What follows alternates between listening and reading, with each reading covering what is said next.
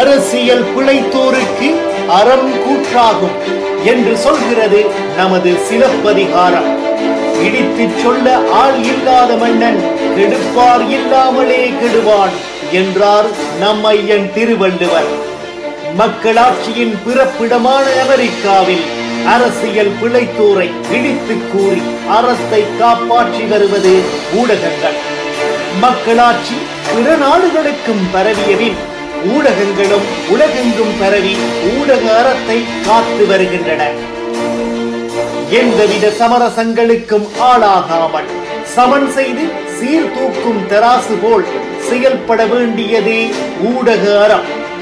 தமிழ் மொழி ஊடக புலத்தில் இவ்வரத்தை நிலைநாட்ட புறப்பட்டுள்ளது அமெரிக்க தமிழ் வானொலி. வணிக நோக்கற்ற முழுமையான தன்னார்வ ஊடகமாக செயல்படுவதால் இந்த ஊடக அறத்தை நாங்கள் என்றும் காப்பாற்றுவோம் என்ற நம்பிக்கையும் மன உறுதியும் எங்களுக்கு இருக்கிறது. எங்களுடைய பண்பாட்டு அடையாளங்களையும் அன்றாட சர்வதேச நிகழ்வுகளையும் எந்தவித பாரபட்சமும் இன்றி அரசியல் சார்பற்ற நிலையில் மக்களுக்கு உள்ளதை உள்ளபடியாக எடுத்துரைக்கும் நோக்கில் அமெரிக்க மண்ணிலிருந்து மக்களால் மக்களுக்காக உருவாக்கப்படுகிறது அமெரிக்க தமிழ் வானொலி. எங்கள் மண்ணுக்காய் எங்கள் மக்களுக்காய் எங்கள் மொழிக்காய் எங்கள் பண்பாட்டு அடையாளங்களுக்காய் அமெரிக்க மண்ணிலிருந்து மக்களால் மக்களுக்கான வானொலியாய் வலம் வர இருக்கிறது அமெரிக்க தமிழ் வானொலி. தமிழ் எங்கள் மூச்சு.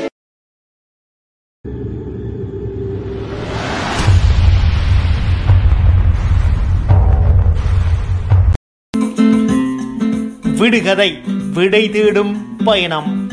உங்கள் அமெரிக்க தமிழ் வானொலியில் மற்றொரு சிறப்பு செய்தி சஞ்சிகை நிகழ்ச்சி. விடுகதை விடை தேடும் பயணம். சர்வதேச அரங்கின் அரசியல் சமூகவியல் பொருளாதாரம் மற்றும் பண்பாட்டு நிகழ்வுகளின் தொகுப்புடன் நிகழ்கால கள நிலவரங்களையும் எதிர்கால திட்டமிடல்களையும் இனம் காட்டுவதற்கு துறைசார் ஆளுமைகளுடன் கூடிய சிறப்பு செய்தி சஞ்சிகை நிகழ்ச்சி விடுகதை விடை தேடும் பயணம். உங்கள் அமெரிக்க தமிழ் வானொலியில் W W W dot American Tamil radio dot com என்ற இணையதளத்தின் வாயிலாக அமெரிக்க மண்ணிலிருந்து உலகின் மூத்த மொழிக்கு முடிசூட்டு விழா. இது அமெரிக்க தமிழ் வானொலி. தமிழ் எங்கள் மூச்சு.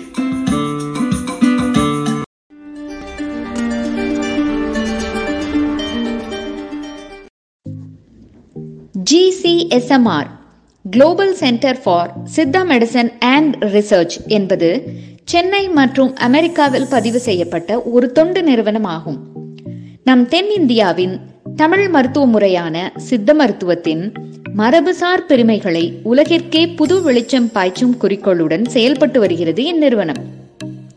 இன்டகிரேட்டிவ் மெடிசன் என்று சொல்லக்கூடிய ஒருங்கிணைந்த மருத்துவ வழிமுறை வாயிலாக நவீன மருத்துவம் ஏற்றுக்கொள்ளும் வகையில் உலக பல்கலைக்கழகங்களில் ஆய்வுக்கு உட்படுத்தியும் உலகத்தரமான மருத்துவ ஆய்விதழ்களில் கட்டுரைகள் வெளியிட்டும் சித்த மருத்துவத்தை உலகறியச் செய்ய திட்டமிட்டுள்ளார்கள். இந்த பயணத்தின் முதல் கட்டமாக கர்நாடக மாநிலத்தின் மணிப்பால் பல்கலைக்கழகத்தில் சித்த மருத்துவ இருக்கை அமைக்கும் பணிக்கான புரிந்துணர்வு ஒப்பந்தம் கையெழுத்திடப்பட்டிருக்கிறது. மேலதிக விவரங்களுக்கு global centre for Siddha dot org என்ற இணைய முகவரியை நாடவும். Mango tree dot online Ilangai மற்றும் இந்திய நாட்டின் பிரத்யேக உணவு வகைகளை உங்கள் இல்லத்திற்கே எடுத்து வந்து விநியோகிக்கிறார்கள் மேங்கோ ட்ரீ டாட் ஆன்லைன் நீங்கள் ஆர்டர் செய்யும் உணவு வகைகள் சிற்றுண்டி வகைகள் மற்றும் மளிகை பொருட்கள் மிகுந்த தரத்தோடு மிக குறைந்த விலையில் உங்கள் இல்லத்திற்கே எடுத்து வரப்படுகிறது. மேங்கோ ட்ரீ டாட் ஆன்லைனில் நீங்கள் வாங்கும் பொருட்களின் மதிப்பில் ஒரு பகுதி இலங்கை இந்தியா மற்றும் அமெரிக்காவில் வறுமை கோட்டிற்கு கீழ் வாழும் இம்மக்களின் வாழ்வாதாரத்தை மீட்டெடுக்கும் நோக்கத்திற்காக செலவிடப்படுவது இங்கே குறிப்பிடத்தக்கது. மேலும் விவரங்களுக்கு W W W dot mango tree dot online என்ற இணையதளத்தையோ முகநூல் மற்றும் இன்ஸ்டாகிராமில் மேங்கோ ட்ரீ டாட் ஆன்லைனையோ நாடவும். இலங்கை மற்றும் இந்தியாவின் பிரத்யேக உணவு வகைகள் சிற்றுண்டி வகைகள் மற்றும் மளிகை பொருட்களை இல்லத்தில் இருந்தபடியே மேங்கோ ட்ரீ டாட் ஆன்லைனில் ஆர்டர் செய்து பெற்றுக்கொள்ளுங்கள்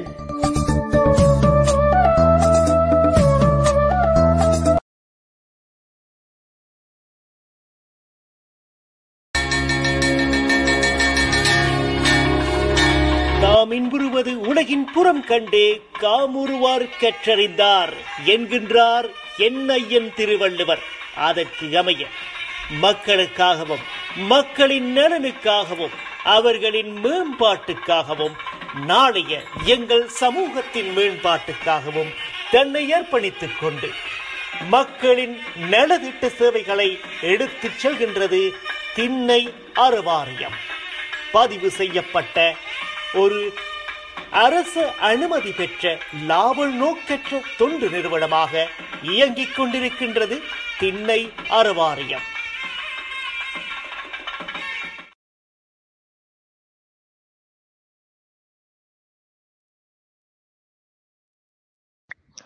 நேர்களுக்கு வணக்கம். இது அமெரிக்க தமிழ் ஊடகம். தமிழ் எங்கள் மூச்சு. W W W dot American Tamil radio dot com என்ற எங்கள் இணையதளத்தினூடாகவோ தர இறக்கம் செய்யப்படக்கூடிய அமெரிக்க தமிழ் வானொலியின் செயலி டியூனின் மற்றும் ரேடியோ கார்டன் ஊடாக இணைந்திருக்கும் எங்கள் அமெரிக்க தமிழ் வானொலி நேர்களுக்கும் அமெரிக்க தமிழ் வானொலியின் முகநூல் மற்றும் யூடியூப் தளங்களின் ஊடாக இணைந்திருக்கும் எங்கள் வலைக்காட்சி நேர்களுக்கும் அமெரிக்க மண்ணின் வாஷிங்டன் தேசத்தில் இருக்கும் எங்கள் பிராந்திய கலேகத்திலிருந்து அன்பு தமிழ் வணக்கங்கள். விடுகதை விடை தேடும் பயணம். மற்றும் ஒரு சிறப்பு நிகழ்ச்சியில் இன்றைய நாளும் உங்கள் அனைவரையும் சந்திப்பதில் பெருமகிழ்ச்சி அடைகின்றோம். என்றும் ஒரு வித்தியாசமான தலைப்புடன் உங்களை வந்திருக்கின்றோம்.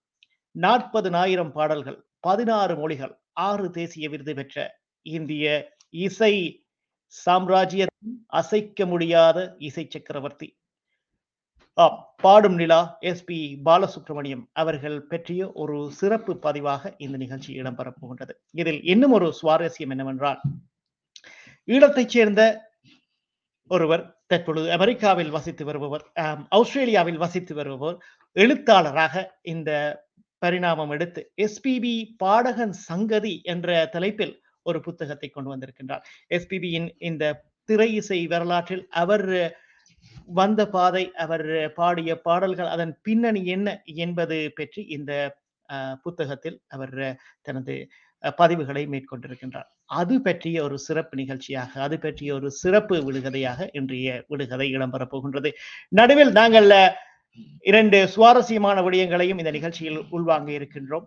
அதற்கு முன்பாக ஆஸ்திரேலியா மண்ணில் இருக்கும் படைப்பாளர் ஒரு ஒளிபரப்பாளர் இசை விமர்சனர் எழுத்தாளர் இவை அனைத்துக்கும் மேலாக. ஈழத்து முகவரியாய் ஆஸ்திரேலிய மண்ணில் எங்கள் உணர்வுகளுக்காக குரல் கொடுத்துக் கொண்டிருக்கும் அண்ணன் கானா பிரபா அவர்களை அமெரிக்க தமிழ் ஊடகத்தின் சார்பில் வரவேற்பதில் பெருமிதம் அடைகின்றது. அமெரிக்க தமிழ் ஊடகம். வணக்கம் அண்ணன் வணக்கம் வணக்கம். எப்படி இருக்கிறீர்கள்? அப்படியே தான் இருக்கிறேன். நீங்கள்? அருமையாக இருக்கின்றோம். மிகுந்த மகிழ்ச்சி எங்களுக்கு. காலை வேளை உங்களுக்கு இப்பொழுது இரவை கடக்கின்றது. இங்க இங்க நேரம் இரவு சனி இங்க சனிக்கிழமை இரவு எட்டு மணி எட்டு நிமிடம். அருமை. அண்ணன் முதலில் உங்கள் நேரத்தை எம்முடனும் எங்கள் நேயர்களுடனும் பகிர்ந்து கொண்டமைக்காக எங்கள் நன்றிகள் உங்களுக்கு இன்றைய நாளில் எம்முடன் இணைந்து கொண்டமைக்காக. மிகுந்த நன்றி. உண்மையிலேயே இந்த நிகழ்வு நடக்கப் போகின்றது என்பதை பற்றி நண்பர்களிடம் பகிர்ந்து கொண்ட பொழுது பெரும் மகிழ்ச்சியோடு அதை தங்களுடைய வாழ்த்துக்களின் மூலமாக பகிர்ந்து கொண்டார்கள். ஏனென்றால் ஆஸ்திரேலியாவும் அமெரிக்காவும் இரண்டு வெவ்வேறு அந்தங்களிலே இருக்கின்றோம். அப்படி இருந்தாலும் நம்மை இணைப்பது மொழி. அந்த தமிழ் மொழி என்ற அந்த ஒரு குடையின் கீழே நீங்கள் ஒரு பக்கம் இருந்து அந்த மொழியை நாங்கள் எப்படி எங்களுடைய அடுத்த தலைமுறைக்கும் கொண்டு போகலாம் நாம் எப்படி அதை பாதுகாக்கலாம் என்று முனைப்போடு இருக்கின்றீர்கள். அதே போல எங்களால் முடிந்த வகையிலே நாங்களும் இந்த பக்கம் இருந்து அந்த செயற்பாடை செய்கின்றோம். ஆகவே இப்படியான ஒரு சங்கமம் என்பது மகிழ்ச்சி தரக்கூடிய ஒரு விஷயம். நன்றி நாம் அமெரிக்க தமிழ் ஊடகமானது அமெரிக்க மண்ணில் பதிவு செய்யப்பட்ட ஒரு தன்னார்வ நிறுவனம். எங்களுக்குள்ள ஒரு சுய முயற்சியாக ஆறு வருடங்களுக்கு முன்பாக நாங்கள் ஆரம்பித்தது ஒரு குழந்தையாக தற்பொழுது வளர்ந்து கொண்டிருக்கின்றது. நீங்கள் கூறியது போல் எங்கள் உரிமைகள் எங்கள் எதிர்பார்ப்புகள் எங்கள் மொழி மற்றும் எங்கள் பண்பாடை அடுத்த தலைமுறையினருக்கு அரங்கேற்றுவதற்கும் அதே நேரம் சர்வதேச பரப்பில் சுயாதீன ஊடகமாக எங்கள் உரிமைகள் நாங்கள் முன்னெடுக்கும் எங்கள் சுய உரிமை போராட்டங்கள் எங்களுக்குள் இருக்கும் வழிகள் அவற்றுக்கு ஒரு மேடை போட்டு கொடுக்கும் இடத்தில் அதை சர்வதேச ரீதிக்கு அஹ், எடுத்துச் சொல்ல வேண்டும் என்ற நோக்கத்திற்காக எங்களால் எம்மவர்களுக்காக ஆரம்பிக்கப்பட்டதுதான் இந்த ஊடக நிறுவனம். அதில் இன்றைய நாள் ஆஸ்திரேலியாவில் இருக்கும் ஒரு ஊடகவியலாளர் ஒருவரையும் நாங்கள் அழைத்து வந்து இதில் பயணம் செய்து செய்வதில் மிகுந்த மகிழ்ச்சி. மிகுந்த நன்றி மிகுந்த நன்றி. அண்ணன் ஒரு சுய அறிமுகம் செய்துவிட்டு போய்விடுவோமா? நீங்கள் யார்? என்ன செய்து கொண்டிருக்கின்றீர்கள்? உங்கள் பின்னணி என்ன என்பதை பற்றி இந்த அமெரிக்க வாழ் நேயர்களுக்கு விளக்கிவிட்டு நாங்கள் செல்வோம். நிச்சயமாக உண்மையில் ஆஸ்திரேலியா மண்ணுக்கு நான் வந்து ஆயிரத்தி தொள்ளாயிரத்தி தொண்ணூற்றி ஐந்தாம் ஆண்டு இந்த மண்ணிலே காலடி எடுத்து வை- வைத்தேன். ஒரு மாணவனாக. ஆனாலும் என்னுடைய ஒரு பக்க சிந்தனையிலே ஊடகத்துறை மீதான காதல் என்றுமே இருந்து கொண்டு வந்தது. அதாவது ஊடகத்துறை என்று சொல்லும் பொழுது இன்று இந்த வானொலி ஊடகத்துறை என்பது ஆர்ஜே டிஜே என்று ஒரு ஒரு குறுகிய குறுகிய வட்டத்தில் இருந்தாலும் கூட இலங்கை வானொலி பண்பாட்டிலே வளர்ந்த நாம் அங்கிருந்து வரும் பொழுது இப்பொழுது நீங்கள் இந்த முன்னோட்டமாக கொடுத்த நிகழ்வுகளை பார்த்த பொழுது கூட உங்களுக்கும் அதே உணர்வு தான் இருக்கின்றது. ஏனென்றால் வெறுமனே பாடல்களோடு நாங்கள் பயணிக்க முடியாது. எங்களுடைய கலை பண்பாடு எங்களுடைய மண் வாசனை இவற்றை எங்களுடைய மண்கு ம- மக்களுக்கு ஊடகம் வழியாக கொடுக்க வேண்டும் என்ற ஒரு காதல் பிறந்தது. ஆகவே பல்கலைக்கழகத்திலே படிக்கும் பொழுதே நான் சுயாதீனமாக ஆஸ்திரேலிய மண்ணிலே பல்லின மொழி பேசுகின்ற வானொலிகள் இருக்கின்றன. அதாவது ஒரு இருபத்தி நான்கு மணி நேரத்திலே ஒவ்வொரு மொழிகளுக்கான வானொலிகள் என்று இருக்கின்றன. அப்படியான ஒரு வானொலி ஊடகத்திலே ஆயிரத்தி தொள்ளாயிரத்தி தொண்ணூற்றி ஏழாம் ஆண்டு என்னுடைய வானொலி ஊடக பணியிலே இணைந்து கொண்டேன். அதன் பிறகு இருபத்தி நான்கு மணி நேர வானொலிகள் என்று பரிணமித்த பொழுது இப்பொழுது ஆஸ்திரேலிய தமிழ் ஒலிபரப்பு கூட்டுத்தாபனத்திலே அதுவும் இந்த நாட்டிலே பதிவு செய்யப்பட்ட ஒரு வானொலி அமைப்பு. அந்த அமைப்பின் வழியாக இருக்கின்றேன். ஆகவே ஊடகத்துறையிலே இருபத்தி ஐந்து ஆண்டுகளை தொடுகின்றது என்னுடைய அனுபவம். நன்றி அண்ணன். ஒரு எழுத்தாளராக ஒரு படைப்பாளராக எத்தனை நூல்கள் நீங்கள் கொண்டு வந்திருக்கின்றீர்கள்? அதையும் ஒருக்கா பேசிவிட்டு நிச்சயமாக நிச்சயமாக. அதாவது இந்த எழுத்துத்துறையிலே ஒரு பக்கம் ஊடகத்துறை வானொலி துறை என்று இருக்கும் பொழுதே சிறு வயதிலே நாங்கள் ஊரில் இருந்த காலத்திலே நான் ஈழநாடு மற்றும் உதயன் சஞ்சிகை உதயன் பத்திரிகை அந்த காலத்திலே அர்ஜுனா என்ற ஒரு சஞ்சிகையை வெளியிட்டிருந்தது. அந்த காலத்திலே அவற்றிலெல்லாம் எழுதி வந்த அந்த தொடர்ச்சியாக இந்த நாட்டிலே வந்து பிளாக்ஸ் அதாவது வலைப்பதிவுகள் என்று சொல்லக்கூடிய அந்த யுகத்திலே இரண்டாயிரத்தி ஐந்தாம் ஆண்டிலிருந்து தீவிரமாக இயங்கி வருகின்றேன். பலர் அந்த பிளாக்ஸை விட்டு இப்பொழுது வெளியேறி எழுத்தாளர்களாக இருந்து இருக்கின்றார்கள். சிலர் எழுத்தையே கைவிட்டு விட்டார்கள்.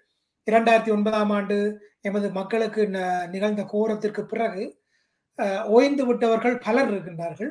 ஆனாலும் இயன்ற வரை எங்களுடைய உணர்வுகளை கடத்த வேண்டும் கொடுக்க வேண்டும் என்ற பாங்கிலே வலைப்பதிவுகளிலே தான் நான் எழுத தொடங்கினேன். அந்த நேரத்திலே வடலி பதிப்பகம் என்று நண்பர்கள் கூடி ஒரு பதிப்பகத்தை உருவாக்கினார்கள். அப்பொழுது என்னுடைய கம்போடிய பயணத்தினுடைய பயண கதைகள் அந்த கதைகள் என்று சொல்லும் பொழுது வெறுமனே நான் இந்த இடத்தை பார்த்தேன் அந்த இடத்தை பார்த்தேன் என்று இல்லாமல் எங்களுடைய மக்களுடைய பிரச்சனையும் கம்போடிய மண்ணிலே இருக்கின்ற மக்களுடைய பிரச்சனையும் அடிப்படையிலே பல ஒற்றுமைகளை சந்தித்தவை சந்தித்து கொண்டிருக்கின்றன. எனவே அவற்றை ஒப்பிட்டு வெறுமனே ஒரு சுற்றுலா நூலாக மட்டுமல்லாமல் அந்த வழிகளை தேடிய ஒரு பகிர்வாகவும் கூட அந்த நூலை நான் கொடுத்திருந்தேன். கம்போடியா இந்- இந்திய துன்பங்களை நோக்கி. அதன் பிறகு பாலி தீவு. பாலி தீவிலே வந்து இந்து கலாச்சாரத்தினுடைய அந்த தொன்மையை நாங்கள் வெகு சிறப்பாக பார்க்கலாம். சடங்குகள் சம்பிரதாயங்கள் எல்லாவற்றையுமே கட்டி காக்கின்ற ஒரு மரபு அங்கே இருக்கின்றது. ஆகவே பாலி தீவை பற்றி ஒரு புத்தகம் கொண்டு வர வேண்டும். ஆனால் அந்த புத்தகத்திலே நான் செய்தது என்னவென்றால் இந்த லோன்லி பிளானட் என்று சொல்வார்கள். அதாவது ஒரு சுற்றுலா கையேடு என்றால் வெறுமனே ஒரு மட்டகரமான ஒரு தாளிலே பதிப்பது இல்லாமல் உயர்ந்த தாளிலே உயர்ந்த புகைப்பட அட்டைகளோடு அந்த புத்தகத்தை உருவாக்க வேண்டும் என்று அந்த புத்தகத்தை உருவாக்கினேன். அது இரண்டாவது. மூன்றாவதாக எங்களுடைய தாயக பயணம். இப்ப ரூபன் நீங்கள் பார்த்தீர்கள் என்றால் ஒவ்வொரு காலகட்டத்திலும் வாழ்ந்த மக்களுடைய மனிதர்களுடைய வாழ்வியல் என்பது வித்தியாசப்படும். எண்பதுகளிலே தொண்ணூறுகளிலே வாழ்ந்தவர்களுடைய வாழ்க்கையை இப்பொழுது இருக்கின்ற மக்களுக்கு சொன்னால் அது புதுமையா இருக்கும் இளைஞர்களுக்கு. எனவே என்னுடைய எண்பதுகளை நான் இறை இறைமிக்கின்ற ஒரு நிகழ்வாக அது எங்கட காலம் என்ற ஒரு நூலை எழுதியிருந்தேன். அது அந்த நூலிலே வந்து நாங்கள் எப்படியான அனுபவங்களை அந்த காலத்திலே சந்து சந்தித்திருந்தோம். துயரமானவை வேடிக்கையானவை மகிழ்ச்சியானவை எல்லாமே கலந்த ஒரு பகிர்வாக அந்த நூல் அமைந்திருந்தது. இப்பொழுது நான் நான்காவதாக கொடுத்திருக்கின்ற நூல் எஸ்பிபி பாடகன் சங்கதி என்ற நூலாக அமைந்திருக்கிறது. நன்றி அண்ணன். இதுல ஒரு குறிப்பிட்ட விடயம் நீங்கள் கூறினது கம்போடியா. நான் நானும் சென்றிருக்கின்றேன் வேலை அலுவலாக. அதற்கும் எங்களுக்கும் பலவித ஒற்றுமைகள் இருக்கின்றன பனைமரத்திலிருந்து. எனவே அதன் அதன் வழிகள் அவர்களது வழிகள் அந்த அந்த ஆங்கோவிச் அங்கே இருக்கும் அங்கு நடந்த சம்பவங்கள் அது அவையெல்லாம் எவ்வளவு ஒற்றுமையாக எங்கள் பின்னணி நாங்கள் கடந்து வந்த பாதை இன்னும் அந்த சுய உரிமைக்காக எங்கள் அடையாளங்களுக்காக ஏங்கி தவிக்கும் எங்கள் குரல் போல்தான் அவர்களது வாழ்க்கையும் இருக்கின்றது. அஹ் அதையும் இதில் நீங்கள் அஹ், அடையாளப்படுத்தியமைக்கு உங்களுக்கு நன்றிகள். எஸ்பிபி பாடகன் சங்கதி.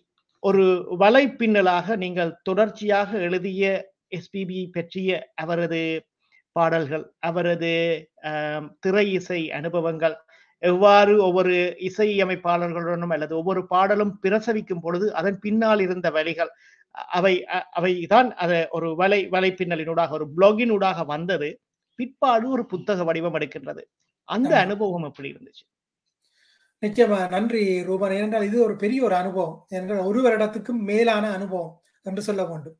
அதனுடைய விதை எப்படி ஆரம்பித்தது என்றால் எஸ்பிபி அவர்கள் உடல்நலம் குன்றி மருத்துவமனையில் இருந்த பொழுது எல்லோருமே உலகளாவிய ரீதியிலே மொழி கடந்து எல்லோருமே வேதனைப்பட்டோம். அவருக்காக பிரார்த்தித்தோம். ஆனால் ஒரு அந்த அந்த துர் செய்தியை நாம் கேட்ட பொழுது துடித்து போய்விட்டோம் எல்லோருமே. அந்த நேரத்திலே ஆனந்த விகடன் இதழிலிருந்து ஒரு அழைப்பு வந்தது.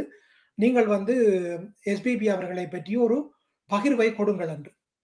அப்ப எனக்கு உள்ளுர ஒரு ஆச்சரியமாகவும் இருந்தது. ஏனென்றால் தமிழகத்திலே இல்லாத எழுத்தாளர்களா? தமிழகத்திலே எஸ்பிபியை பற்றி நுகராத மனிதர்களா? ஆனால் என்னை இப்படி அணுகி இருக்கின்றார்களே இது ஒரு தெய்வ செயல் என்று எங்களுடைய வாழ்க்கையிலே எஸ்பிபி எப்படி இருந்தார்? அவருடைய அந்த குணம் ஒரு பாடகர் இப்ப பார்த்தீர்கள் என்றால் தமிழ் திரை இசைக்கு வராத எத்தனையோ மாபெரும் இசைக்கலைஞர்கள் இருக்கின்றார்கள். தமிழ் திரை இசையிலே கோலோஜி அவர்களை விட எத்தனையோ இசைக்கலைஞர்கள் இருக்கின்றார்கள். தமிழ் திரைய இசையை தாண்டி. எஸ்பிபியை பொறுத்தவரையிலே அவர் இவ்வளவு பெரிய ஒரு சாதனையாளர் திரை இசையிலே என்றாலும் கூட அதனை தாண்டி அவருடைய பன்முகம் எப்படி இருந்தது என்பதை பற்றி ஒரு கட்டுரையாக நான் எழுதி கொடுத்திருந்தேன். கொடுத்து அவர்கள் அதை பிரசுரித்த பிறகு மக்கள் சொன்னார்கள் நாங்கள் எவ்வளவு தூரம் ஒரு இயல்பாக என்னுடைய எழுத்துக்களை படிக்கின்ற நண்பர்கள் சொல்லுவார்கள் நீங்கள் ஈழத்தினுடைய வரிகளை எழுதும் பொழுதும் கூட அல்லது ஒரு உணர்வுகளை சொல்லும் பொழுது கூட ஏதோ நீங்கள் பக்கத்தில் இருந்து கதைப்பது போல ஒரு உணர்வு எங்களுக்கு எழுகின்றது என்று. அதை நான் என்னுடைய ஒரு நேர் சிந்தனையாக எடுத்துக்கொண்டேன். ஆகவே தேவையில்லாத முலாம் அல்லது ஒரு அழகியல் பூச்சுக்கள் இல்லாமல் இயல்பாக பேசுவோம் என்று எஸ்பிபியை பற்றி எண்ண எண்ணத் தொடங்கினேன். அப்படி எண்ணத் தொடங்கும் பொழுது ஒரு பக்கம் ஊடகராக நான் பார்த்து கொண்டேன். இப்ப நீங்கள் பார்த்தீர்கள் என்றால் இன்று வானொலியை யாரும் செய்யலாம் என்பது ஒரு நல்ல விஷயமாகவும் இருக்கின்றது ஒரு சவாலாகவும் இருக்கின்றது. ஏன் நான் சவால் என்று சொல்லுகின்றேன் என்றால் ஏகப்பட்ட தகவல் பிழைகள். எடுத்த கண்டமேனிக்கு இந்த பாட்டு எழுதியவர் பாலி வைரமுத்து என்று வாயிலே வந்தது மாதிரி சொல்லிவிட்டு போய்விடுவார்கள். இசையமைப்பாளர் என்று சொன்னால் இளையராஜா எம்எஸ்வி என்று ஒரு வட்டத்துக்குள்ளேயே நின்று விடுவார்கள் ரகுமான் என்று. ஆனால் எஸ்பிபியோடு பயணித்த எத்தனை எத்தனை இசையமைப்பாளர்கள் இருக்கின்றார்கள் எத்தனை எத்தனை பாடலாசிரியர்கள் இருக்கின்றார்கள் எத்தனை எத்தனை அனுபவங்கள் எஸ்பிபிஐ வெளியே போ. நீ இந்த பாடல் அரங்கத்திலே இருக்கக்கூடாது ஒளிப்பதிவு கூடத்திலே இருக்கக்கூடாது என்று துரத்தி அவர் மரத்தின் கீழே இருந்து அழுது. அதுக்கு பிறகு அதே இசையமைப்பாளர் இவன் என்னுடைய பிறா மகன் அதாவது அவருக்கு மகன் இல்லை. இவன் என்னுடைய பரா மகன் என்று எஸ்பிபியை தன்னுடைய மகனாக ஏற்றுக்கொண்ட வரலாறுகள். இவற்றையெல்லாம் நீங்கள் படிக்கும் பொழுது வெறுமனே ஒரு பாடகனுடைய சங்கதியாக அல்லாமல் ஒரு மனிதன் தன்னுடைய வெற்றியை நோக்கி பயணிக்கும் பொழுது எத்தனை அவமானங்களை சந்திக்க வேண்டும். அந்த அவமானங்கள் வந்து எப்படி வெகுமானங்களாக மாறும் என்ற ஒரு கோணத்திலும் அதாவது ஒரு தன்னம்பிக்கை சார்ந்த ஒரு நூலாக ஒரு பக்கமும். இன்னொரு பக்கம் இந்த எஸ்பிவியை வைத்துக்கொண்டு எத்தனை எத்தனை சாதனையாளர்கள் அவரை பயன்படுத்தினார்கள் ஆனால் நாங்கள் யாரை மட்டும் கொண்டாடுகின்றோம் என்ற ஒரு எங்களுக்குள்ளேயே ஒரு சிந்தனையை தூண்டுகின்ற ஒரு விதமாகவும் ஐம்பத்தி ரெண்டு கட்டுரைகளாக நான் இவற்றை எழுதியிருந்தேன். உண்மையிலேயே ஒவ்வொரு கட்டுரையும் எழுதி கிட்டத்தட்ட நான் இதை மிகைப்படுத்தி உங்களுக்கு நான் சொல்லவில்லை.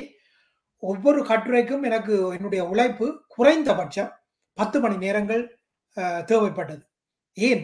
தகவல்களை உறுதிப்படுத்தினேன். அதாவது ஒரு உதாரணத்துக்கு நான் ஒரு விஷயத்தை இங்கே சொல்ல வேண்டும். தொண்ணூறாம் ஆண்டினுடைய முற்பகுதியிலே கிழக்கு வாசல் படம் வருகிறது. பச்சைமலை பூ என்ற பாடல் அந்த காலத்திலே பட்டி தொட்டி எல்லாம் போகின்றது. ஒரு செய்தி ஆனந்த விகடனிலே படிக்கின்றேன். அந்த செய்தியை இந்த இடத்திலே நான் கொண்டு வர வேண்டும். ஆனால் எனக்கு அந்த ஞாபகத்தை வைத்துக்கொண்டு நான் எப்படி அதை எழுதுவது? ஏனென்றால் சில நேரத்தில் அது ஒரு தவள ஒரு தவறான ஒரு விஷயமாகவும் இருக்கலாம். ஏனென்றால் பத்திரிகைகள் சஞ்சிகைகளில் வருகின்ற விஷயங்கள் எல்லாமே சரியான விஷயங்களாக இருக்க வேண்டும் என்ற அர்த்தம் அல்ல எனவே நான் அந்த செய்தி சார்ந்த விஷயத்தை இயக்குனரிடமேயே கேட்டு உறுதிப்படுத்தி எழுதியிருந்தேன். அந்த விஷயம் என்னவென்றால் அதையும் நான் இந்த இடத்திலே சொல்ல வேண்டும். பச்சைமலப்பூ பாடல் வந்திருக்கிறது. கிழக்கு வாசல் படத்தினுடைய பாடல்.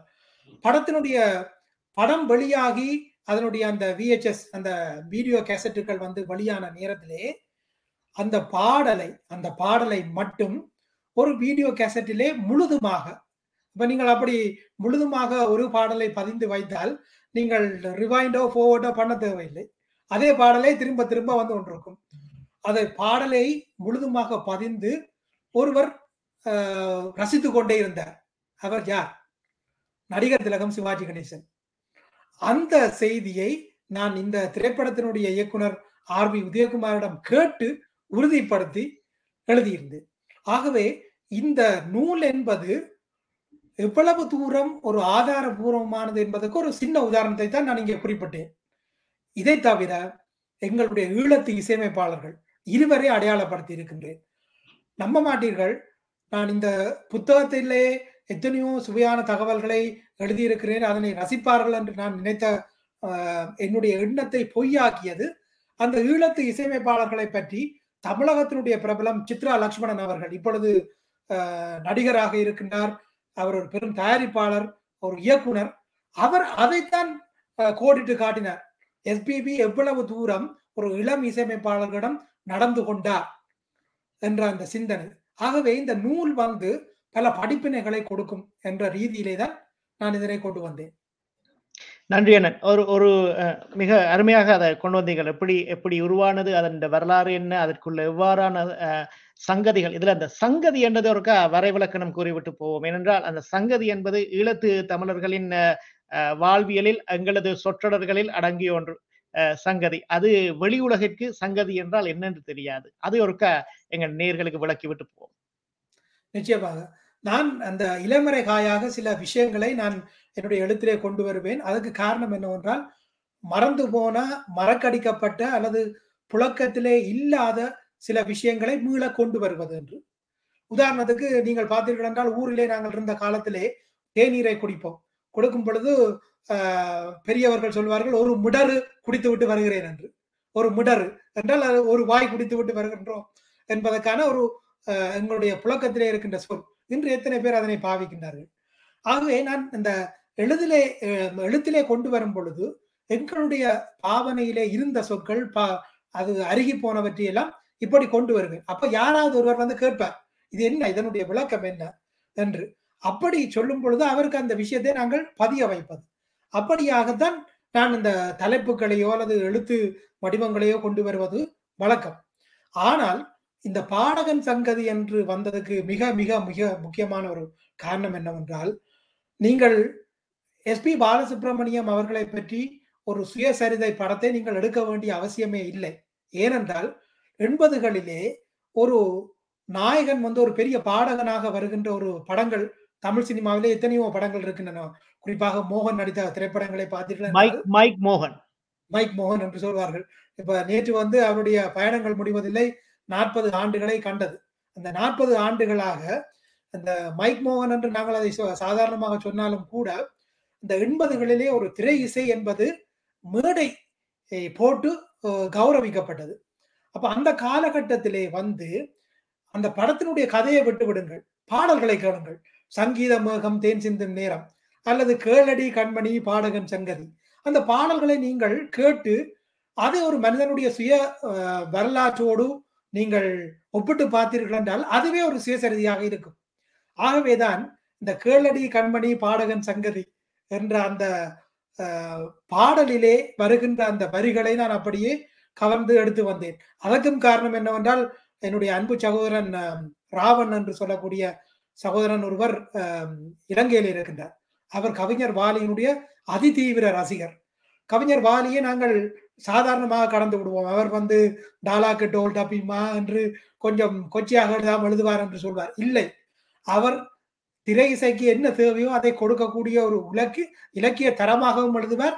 சாதாரணமாக கடந்து போகக்கூடிய நிகழ்வாகவும் எழுதுவார். ஆகவே அவரை நான் இங்கே முன்னிறுத்தி தான் இந்த தலைப்பையும் கொண்டு வந்தேன். ஆகவே இந்த பாடகன் சங்கதி என்று கொடுத்த பிறகு நீங்கள் சொன்னது போல ரூபன் இந்த சங்கதி என்ன சங்கதி என்ற என்பது வந்து இன்னொரு அர்த்தத்திலும் அது அமைந்து விட்டது. எல்லாமே ஒரு தெய்வ செயல் என்றுதான் சொல்ல வேண்டும்.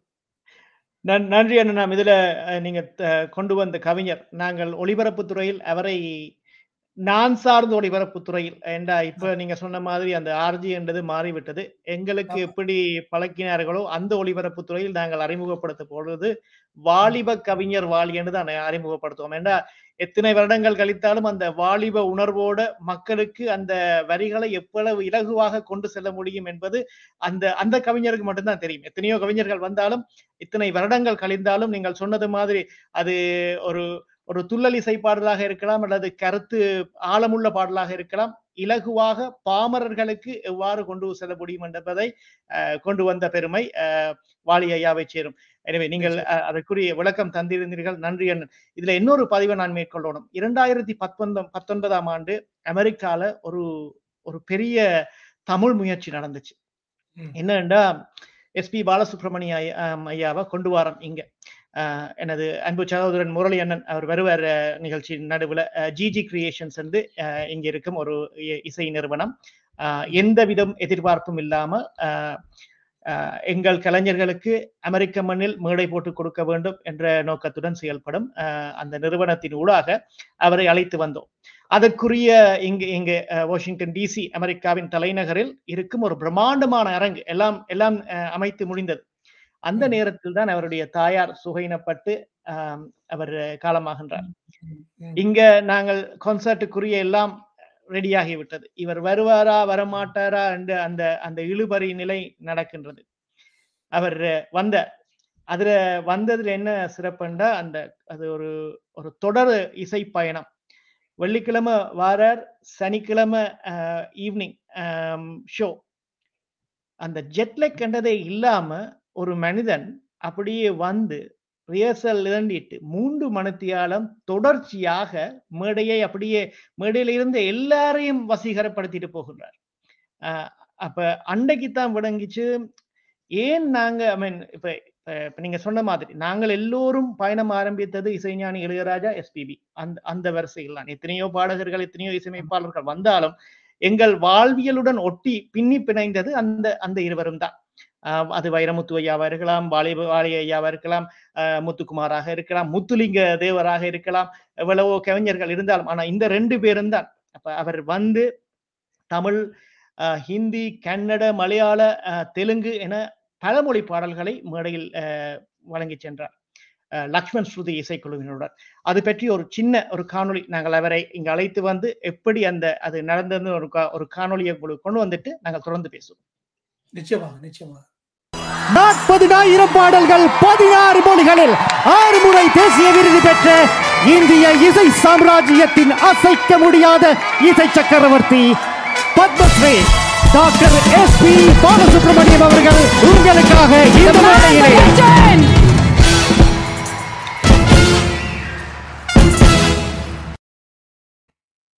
அருமை அருமை. நிகழ்வாக இருக்கிறது அந்த அந்த ஆரம்ப காட்சியை பார்க்கும் பொழுது அவர் அவர் என்றும் அங்கோடு தான் இருக்கின்றார். அந்த உணர்வை மீண்டும் நீங்கள் அந்த காணொளி வழியாக காட்டியிருந்தீர்கள். இந்த இந்த பெருமையெல்லாம் அண்ணன் முரளி அவர்களுக்கும் ஜிஜி கிரியேஷன்ஸுக்கும் தான் சாரும். நான் ஒரு அதில் அதில் ஒரு அங்கமாக இருந்ததில் பெருமகிழ்ச்சி. அவருடன் அந்த அவரை அறிமுகப்படுத்தியது அவருடன் அளவலாக இருந்தது. எவ்வளவு ஒரு ஒரு இனிமையான பழகுவதற்கு ஒரு ஒரு ஒரு சிம்பிளான ஆள் என்று சொல்லலாம். அது அது பழகி பார்த்தா தான் அவரோட இர- இர- இருந்து பார்த்தா தான் விளங்கும் ஒரு பாடகர் இசையமைப்பாளர் டப்பிங் ஆர்டிஸ்ட் இயக்குனர் தயாரிப்பாளர் இவை அனைத்துக்கும் மேலாக ஒரு நல்லதொரு மனிதர் பழகக்கூடிய விதத்தில் நான் பழகிய வகையில். ஆம், அதை நான் இங்கு கூறுவேன் ஒன்று அஹ், அவர் உடல் அளவில் மறைந்திருந்தாலும் தமிழ் இருக்கும் வரை இசை இருக்கும் வரை அவர் வாழ்ந்து கொண்டே இருப்பார். என்னொன்று நான் கூறுவேன் எங்கள் நிகழ்ச்சிகளில் எவ்வாறு ஒரு சூரியனோ எவ்வாறு ஒரு சந்திரனோ ஒரே ஒரு எஸ்பிபி தான். அதை இனி வரும் எந்த காலத்திலும் எவராலும் அது மாற்றியமைக்க முடியாது. எனவே அவரது பயண அனுபவங்களை அவரது இசை அனுபவங்களை நூல் வடிவமாக கொண்டு வருவது மிகவும் இலகுவான காரியம் இல்லை என நீங்கள் சொன்னது மாதிரி இது ஒரு ஆய்வு கட்டுரை. அதை ஆய்வு செய்து உறுதிப்படுத்தி தகவல்கள் சரியா என்பதை உறுதிப்படுத்தி உள்கொண்டு வருவது மிகவும் சிரமமான விடயம். உங்களுக்கு இசை ரசிகர்களின் சார்பில் எங்கள் நன்றி கலந்த வணக்கங்கள். நன்றி ரூபன். இதுல இன்னும் ஒரு விஷயத்தையும் இரண்டு விஷயங்களையும் சொல்ல வேண்டும். நீங்கள் சொல்லியிருந்தீர்கள் அந்த அவருடைய தாயார் இறந்த அந்த அவருடைய மறைவுக்கு பிறகு அந்த ந- நடுவிலே வந்து இந்த இசை சுற்றுப்பயணம் இடம்பெற்றது என்று அந்த தகவலையும் நான் அறிந்தேன். அந்த நேரத்திலே வந்து அவர் ஒரு இடத்திலிருந்து திடீரென்று அந்த இறுதிச் சடங்குக்கு போய்விட்டு வரக்கூடிய ஒரு சூழலும் ஒரு பெரிய நெருக்கடியும் இருந்தாலும் கூட தன்னை நம்பி இருக்கின்ற அந்த முதலீட்டாளர்கள் அந்த இசை நிகழ்ச்சி நடத்துபவர்களை தான் கைவிடக்கூடாது என்ற அந்த எண்ணம் இருக்கின்றது அல்லவா? அந்த எண்ணமும் சிந்தனையும். அவருக்கு பின்னால் வந்தவர்களுக்கு கூட இல்லை. அதாவது இளம் பாடகர்களுக்கு கூட அதை நாங்கள் எத்தனை பேருக்கு அப்படியான ஒரு பண்பு இருக்கின்றது என்பதை தேடி பார்க்க வேண்டும். இன்னொரு விஷயம் அந்த மொழி. மொழி என்று சொல்லும் பொழுது இது நான் பெருமைக்காக நான் சொல்லவில்லை ரூபன். இந்த புத்தகத்திலே வந்து வெறுமனே தமிழ் சார்ந்த விடயங்களை மட்டும் நான் கொண்டு வரவில்லை. ஐம்பத்தி இரண்டு கட்டுரைகள். அந்த ஐம்பத்தி இரண்டு கட்டுரைகளிலே வெறுமனே K V Madhavan M S Viswanathan Ilaiyaraaja A R Rahman என்று தமிழ் வட்டத்திலே நான் நிற்கவில்லை. கன்னடம் தெலுங்கு மலையாளம் ஹிந்தி இவற்றிலே அங்கே போய் எஸ்பிபி எப்படி அவரால் சாதிக்க முடிந்தது? இப்ப நீங்கள் பார்த்தீர்கள் என்றால் கன்னட மக்கள் வந்து தன்னுடைய பாடகனாக தான் எஸ்பிபியை அவர்கள் ஆ- ஆதரிக்கின்றார்கள். அப்ப அந்த கன்னட தொலைக்காட்சி ஒன்றிலே சொல்லுகின்றார் நான் உங்களுக்கு நான் அவ்வளவு பெருசாக செய்யவில்லை. தெலுங்கோ தமிழோ அளவுக்கு கன்னட மக்களுக்கு நான் அவ்வளவு செய்யவில்லை. ஏன் நீங்கள் இவ்வளவு பாசமாக இருக்கிறீர்கள் என்று என்னால் புரிய முடியவில்லை என்று அவர் சொன்னார் தன்னடக்கமாக. ஆனால் உங்களுக்கும் தெரியும் எனக்கும் தெரியும் அந்த உணர்வு என்னவென்றால் அவர் எந்த பாடல்களிலுமே அந்த ஜீவனாக மாறிவிடுவார். அந்த ஜீவன் தான் எந்த மொழி பேசுகின்ற மக்களுக்கும் மிகவும் அந்நியோன்யமாக இருக்கின்றது. அந்த அந்நியம் கெடாமல். அதை இந்த புத்தகத்திலே அதிலே பல உதாரணங்கள் இப்ப கன்னட கன்னடத்தினுடைய சூப்பர் ஸ்டார் ராஜ்குமார் எஸ்பிபியினுடைய இசையிலே பாடி இருக்கின்றார் அப்ப பாட வந்த பொழுது அவருடைய பெரிய குணம் என்ன? எஸ்பிபியை வந்து ஒரு இசையமைப்பாளராக இவ்வளவு தூரம் உயர்த்தி அவருக்கு ஒரு பெரிய மரியாதையை கொடுத்திருக்கின்றார். எஸ்பிபி அந்த அனுபவத்தை இவ்வளவு ஒரு பெரிய ஒரு அனுபவமாக ஏற்றுக்கொண்டிருக்கின்றார். இப்படியான அந்த பெரியவர்களுடைய அந்த பண்புகளை நாங்கள் பார்க்கும் பொழுது நாங்கள் எங்கே நிற்க வேண்டும்? என்ற அந்த பண்பை கூட நீங்கள் இதிலே இந்த புத்தகத்தின் வழியாக கண்டு கொள்ளலாம் கட்டாயம் கட்டாயம். நன்றி. நீங்கள் நீ சொன்ன மாதிரி அதுல பல பல பல பரிணாமங்கள் பல கோணங்கள் இருக்கின்றன. இந்த நேரத்துல நான் ஒரு பாடலை குழு கொண்டு வருவோம். இதான் என் தேகம் மறைந்தாலும் இசையாய் மலர்வேன். அது அவருக்கே எழுதின வரிகள் என்றுதான் நான் எப்பவும் சொல்லுவேன். அதே நேரம் இப்ப நீங்கள் சொன்னது நாதம் என் ஜீவனே. இப்ப நீங்கள் அதை டச் பண்ணீங்க அதிலுக்கும் ஒரு பாடல் இருக்கு.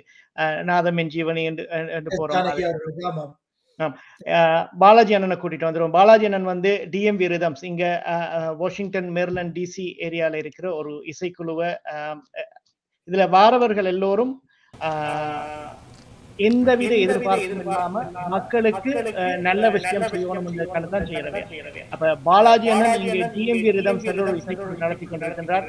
எஸ்பிபி ஐயாவுடன் அந்த மேடையில் அவரும் நாள் பாடியிருந்தார். அதே நேரம் இந்த இசை நிகழ்ச்சியை இங்கே அரங்கேற்றுவதற்கு அவரும் ஒரு காரணம். பாலாஜி அண்ணா பாட்டை கேட்டுட்டு பேசிட்டு பேசு. வணக்கம் வணக்கம். வணக்கம். வணக்கம் வணக்கம் பிரபா. ரொம்ப பிரமாதமாக இருந்தது நீங்கள் பேசினது. அண்ட் uh, அந்த புத்தகத்தை பற்றிலாம் சொன்னீங்க. அது பா புத்தகத்தை படிக்கிறதுக்கு கா காத்துட்டு இருக்கேன் ரூபன் இன்னைக்கு தான் அந்த மெசேஜ் அனுப்பிச்சார் அது எப்படி இப்போ தருவிக்கலான்னு சொல்லிட்டு. ரொம்ப பிரமாதமாக இருந்தது. அவர் சொன்ன ஒரு விஷயத்தில் ஒரு சின்ன திருத்தம் அந்த ரூபன் அந்த எஸ்பிபி ப்ரோக்ராம் நாங்கள் பண்ண பொழுது இங்கே நடந்தது வெள்ளிக்கிழமை நடந்தது. அவர் என்ன செஞ்சார்னா ரெண்டு வார வீக்கெண்ட் வந்து வரதா இருந்தது. ரெண்டு சனி ஞாயிறு அடுத்தடுத்த சனி ஞாயிறு வந்து நாலு இடங்களில் ப்ரோக்ராம் பண்ணதாக இருந்தாங்க. அந்த கடைசியில் இந்த அம்மாவுடைய இறப்ப சோ மெனி திங்ஸ்னால அவரால் வர முடியல. ஆனாலும் எல்லாத்துக்கும் ஒன்றா செய்யணுன்ட்டு வெள்ளிக்கிழமை எங்கே பண்ணார். வெள்ளி சனி ஞாயிறு திங்கள் வெவ்வேறு இடங்களில். போய் நாலு நாள் கண்டினியூஸாக வந்து அவர் வந்து நிகழ்ச்சிகள் நடத்தினார். இது ரொம்ப அமேசிங்கான விஷயம். ஒரு இடத்துல கூட சோட போகலை. எல்லாத்தையும் அவ்வளோ பிரமாதமாக வந்து செஞ்சார். Dedication means what a dedication has like amazing இல்லையா. நன்றி நன்றி பாலாஜி பாடலுக்கு போயிட்டு போயிட்டு நாங்க வந்துடுவோம் இது உதய கீதம் என்ற திரைப்படத்திற்காக எஸ் பி பாலசுப்ரமணியம் ஐயாவின் குரலில் வந்தது. முத்துலிங்கம் ஐயாவின் வரிகள் இசை தந்திருந்தவர் இசை ஞானி மேஸ்ட்ரோ இளையராஜா. இதோ எங்கள் உங்கள் அன்பின் பாலாஜி அண்ணனின் குரலில் இன்றைய நாள் விடுகதை நன்றி.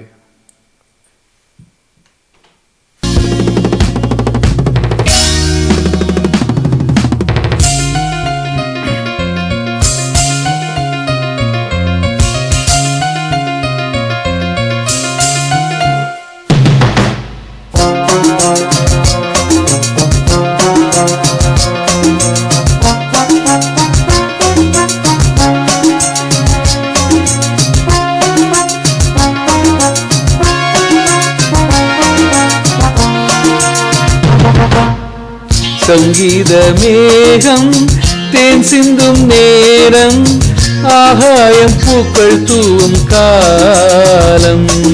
நாளை என் கீதமே எங்கும் உலாவுமே. நாளை என் கீதமே எங்கும் உலாவுமே. என்றும் விழாவே என் வாழ்விலே. சங்கீத மேகம் தேன் சிந்தும் நேரம் ஆகாயம் பூக்கள் தூவும் காலம்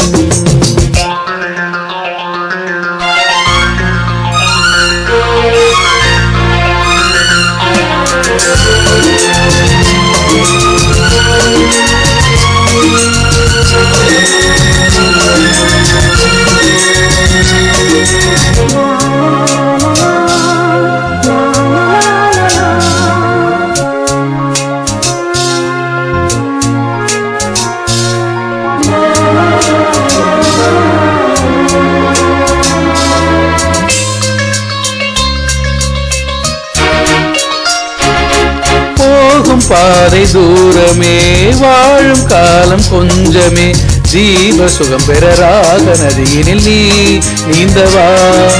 போகும் பாதை தூரமே வாழும் காலம் கொஞ்சமே.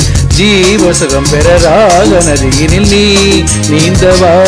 இந்த தேகம் மறைந்தாலும் இசையாய் மலர்வேன். இந்த தேகம் மறைந்தாலும் இசையாய் மலர்வேன். கே கேளாய் பூமனமே. ஓ சங்கீத மேகம் தேன் சிந்தும் நேரம் ஆகாயம் பூக்கள் தூவும் காலம்.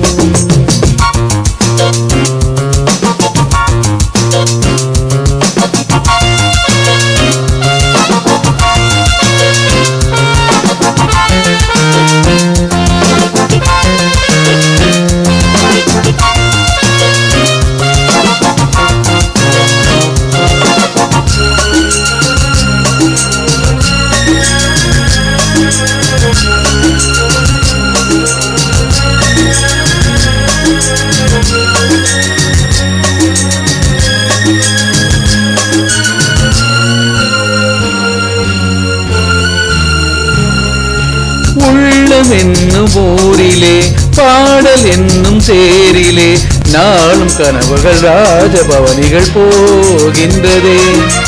உள்ளம் என்னும் ஊரிலே பாடல் என்னும் தேரிலே நாளும் கனவுகள் ராஜபவனிகள் போகின்றதே.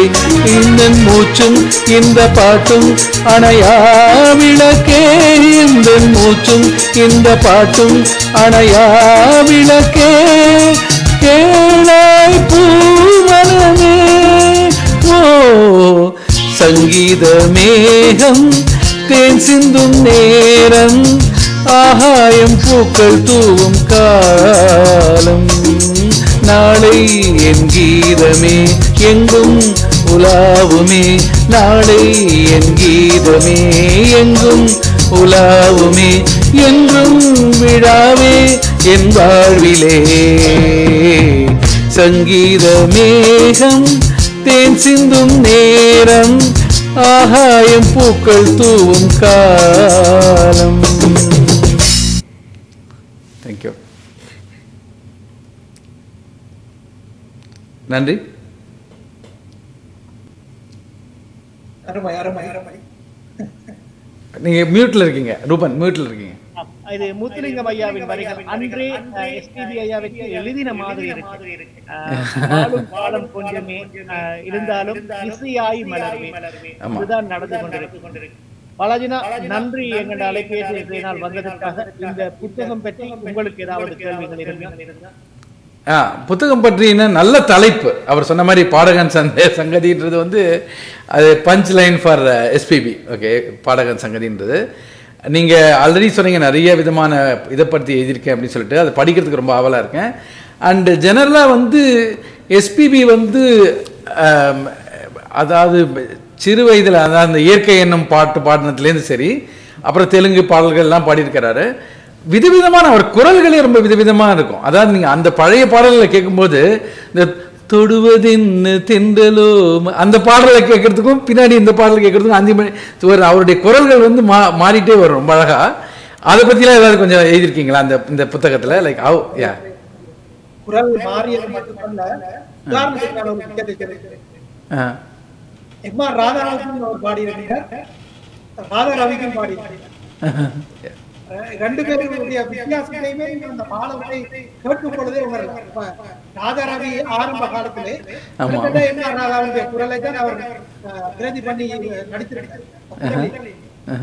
பாத்தீங்கன்னா சூரக்கோட்டை சிங்கக்கோட்டை சூரக்கோட்டை சிங்கக்குட்டி திரைப்படத்தில். அந்த படத்துல வந்து அந்த குரல் மாதிரி எஸ்பிபி பாடும். நாகேஷ் சுருளிராஜன் வெங்காய் சீனிவாசன் பாடி ஆமா டிவி கோபால் டிவி இவர் கோபாலகிருஷ்ணனுக்கும் பாடியிருக்கிறாரு ஒரு பாடல். இன்னொரு விஷயம் வந்து பாத்தீங்கன்னா ஒரு கன்னடா திரைப்படத்திலே முழுமையாக பெண் குரலிலே பாடி. பெண்ணாக மட்டும் வெரி நைஸ் வெரி நைஸ் இன்னொரு விஷயம் வந்து நீங்க வீரா திரைப்படத்துல வந்து பாத்தீங்கன்னா கொஞ்சி கொஞ்சி அலைகளோட. ரஜினிகாந்த் மட்டும்தான் அந்த பாட்டை. ஆஹா ஆனால் அந்த படத்தினுடைய தெலுங்கு மூல திரைப்படத்தில் கன்னட திரைப்படத்தில் ஒவ்வொரு இசையமைப்பாளர். அந்த இரண்டு திரைப்படங்களிலும் வந்து ஒரு பா இரண்டு பாடல்களுக்குள்ளே ஒரு போட்டி. அதாவது நாயகன் வந்து ஒரு புது பாடகர் அவர் இன்னொரு பெரிய ஒரு பாடகரோடு போட்டி போடப்படும் அந்த இரண்டு பாடகராகவும் எஸ்பிபி தான் வெரி இந்த விஷயங்களை நான் இந்த நூலில் அதை நான் ஐம்பத்தி ரெண்டு கட்டுரைகளை நீங்கள் என்னுடைய நண்பர் வந்து அந்த வீடியோவாக எடுத்து நீங்கள் ஒரு சாப்டர் ஒரு அத்தியாயத்தை நீங்கள் படிக்கும் பொழுது கையிலே ஒரு யூடியூப்பை வைத்திருக்க அத்தியாயம் நீங்கள் ஒரு நாள் உங்களுக்கு தேவை என்றால் அவ்வளவுக்கு பாடல்கள் திரும்ப திரும்ப கேட்க இப்ப நீங்கள் பாத்தீங்கன்னா தென்களுக்கு என்றும் வயசு பதினாறு என்றும் ஆஹா இந்த பாட்டை அவர் குறிப்பிட்டிருக்காரு என்று கேட்க வேண்டிய ஒரு தூண்டலை இந்த புத்தகம் கொடுக்கும் அதைத்தான் நான் வழியாக கொடுக்கிறேன் நிச்சயமா நிச்சயமா. ரொம்ப ரொம்ப நன்றி. அப்புறம் நிறைய டப்பிங் பண்ணியிருக்காரு தெலுங்குலலாம் வந்து கமலஹாசனுக்கு டப்பிங் பண்ணுவார் அவர் ஆக்சுவலா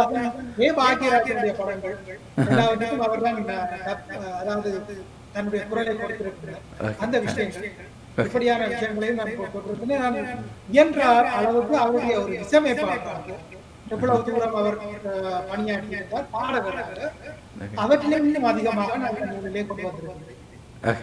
நன்றி. நன்றி. நன்றி பிரபா. ரொம்ப சந்தித்ததற்கு மிக நன்றி. இந்த இந்த வாய்ப்புக்கு மிக்க நன்றி ரூபன். ஓகே? நன்றி அண்ணன் நன்றி அண்ணன் மீண்டும் சந்திப்போம். நன்றி நன்றி சார் நேர்கள் பார்த்தும் கேட்டும் கொண்டிருப்பது அமெரிக்க தமிழ் ஊடகம் மற்றும் அமெரிக்க தமிழ் வானொலி வழங்கிக் கொண்டிருக்கும் விடுகதை விடை தேடும் பயணம். இன்றைய நாள் கானா பிரபா அண்ணன். ஆஸ்திரேலியா மண்ணில் இருக்கும் ஒரு படைப்பாளர் எம்முடன் எஸ்பிபி பாடகன் சங்கதி என்ற தலைப்பிலான அவரது புத்தகத்தை எஸ்பிபி ஐயாவின் இசை பயணத்தை அவரது இசை அனுபவங்களை உள்வாங்கிய ஒரு புத்தகம் வந்திருக்கின்றது. மூன்றாவது பதிப்பாக அது தற்பொழுது நீங்கள் உங்கள் கரங்களிலும் பெற்றுக்கொள்ளலாம். Sponsor at Tamil media dot org என்ற மின்னஞ்சல் முகவரியின் மூலம் நம்மை தொடர்பு கொள்ளும் இடத்தில் நாங்கள் அதற்குரிய வழிமுறைகளை சமைத்து தருவோம். கனேடிய மண்ணிலிருந்து நீங்கள் இந்த நிகழ்ச்சியை பார்த்துக் கொள்வீர்களாயின் லங்கதாஸ் இடம் பெற்றுக்கொள்ளலாம் இந்த புத்தகத்தை நீங்கள் ஸ்காபரோ அல்லது ஒன்டாரியோ மாநிலங்களில் இருப்பீர்களாயின் அந்த தகவல்களையும் நாங்கள் உங்களுடன் பகிர்ந்து கொள்வோம். Sponsor at Tamil media dot org இலங்கையில் பூபாலசிங்கம் புத்தக சாலையில் பெற்றுக்கொள்ளலாம். அதே நேரம் டிஸ்கவரி பப்ளிகேஷன் சென்னையில் இருக்கும் டிஸ்கவரி பப்ளிகேஷன் தான் இதையும் வெளியிட்டிருக்கின்றது. அப்படித்தான் என்ன? அகநாளிகை வெளியிட்டிருக்கின்றார்கள். ஆனால் இப்பொழுது சென்னையில் இருக்கின்ற முக்கியமான புத்தக சாலைகள் நீங்கள் சொன்னது போல டிஸ்கவரி மற்றும் புக்லேண்ட் உட்பட்ட முக்கியமான புத்தக சாலைகளிலே கண்டிப்பாக இந்த நூல் விற்பனையில் இருக்கின்றது ரூபன். அதிலே இன்னொரு ஆச்சரியமான ஒரு விஷயம் என்னவென்றால் பூவரசிங்கம் அதிபர் சொல்லுவார் இப்பொழுதெல்லாம் புத்தகம் அடிக்கிறது வந்து ஒரு தோசை போடுகிற வேலை மாதிரி என்று. ஏன் தோசை போ- போடுகிற வேலை என்றால் அந்த காலத்தில் வந்து புத்தகங்கள் ஆயிரம் ரெண்டாயிரம் என்று அடிப்பார்கள் பதிப்பிப்பார்கள். இப்பொழுது அப்படி அல்ல. ஒரு குறிப்பிட்ட அளவுதான் அச்சடித்து பிறகு என்ன தேவை வருகிறதோ அதுக்கு ஏற்ற மாதிரி அச்சடிப்பார்கள் பதிப்பிப்பார்கள். ஆனால் நீங்கள் நம்ப மாட்டீர்கள். இந்த புத்தகம் ஜனவரி மாதம் முதலாவது வாரம் வந்த பொழுதே முதல் பதிப்பு அவ்வளவும் விட்டு தீர்ந்து விட்டது இரண்டாவது வாரமே. என்ன செய்தார்கள் என்றால் நான் நினைத்தேன் இந்த புத்தகம் இந்திய விலையிலே ஐநூறு ரூபாய் விலை அதிகமாக இருக்குமோ என்று ஒரு பயம் வந்தது. ஆனால் வாங்கி பரிசளித்தார்கள். ஐந்து ஆறு ஏழு என்று. ஒருவர் இருபது இருபத்தைந்து புத்தகங்களாகவே வாங்கி பரிசளித்தார். இலங்கைக்கு நான் கடந்த வாரம் தான் இரண்டாவது பதிப்பை அதாவது அதனுடைய இரண்டாவது பதிப்பை தான் இலங்கைக்கு அனுப்ப முடிந்தது ஏனென்றால் தமிழகத்திலேயே முதல் பதிப்பு ஒரு இரண்டு வாரத்திலே விட்டு தீர்ந்து விட்டது.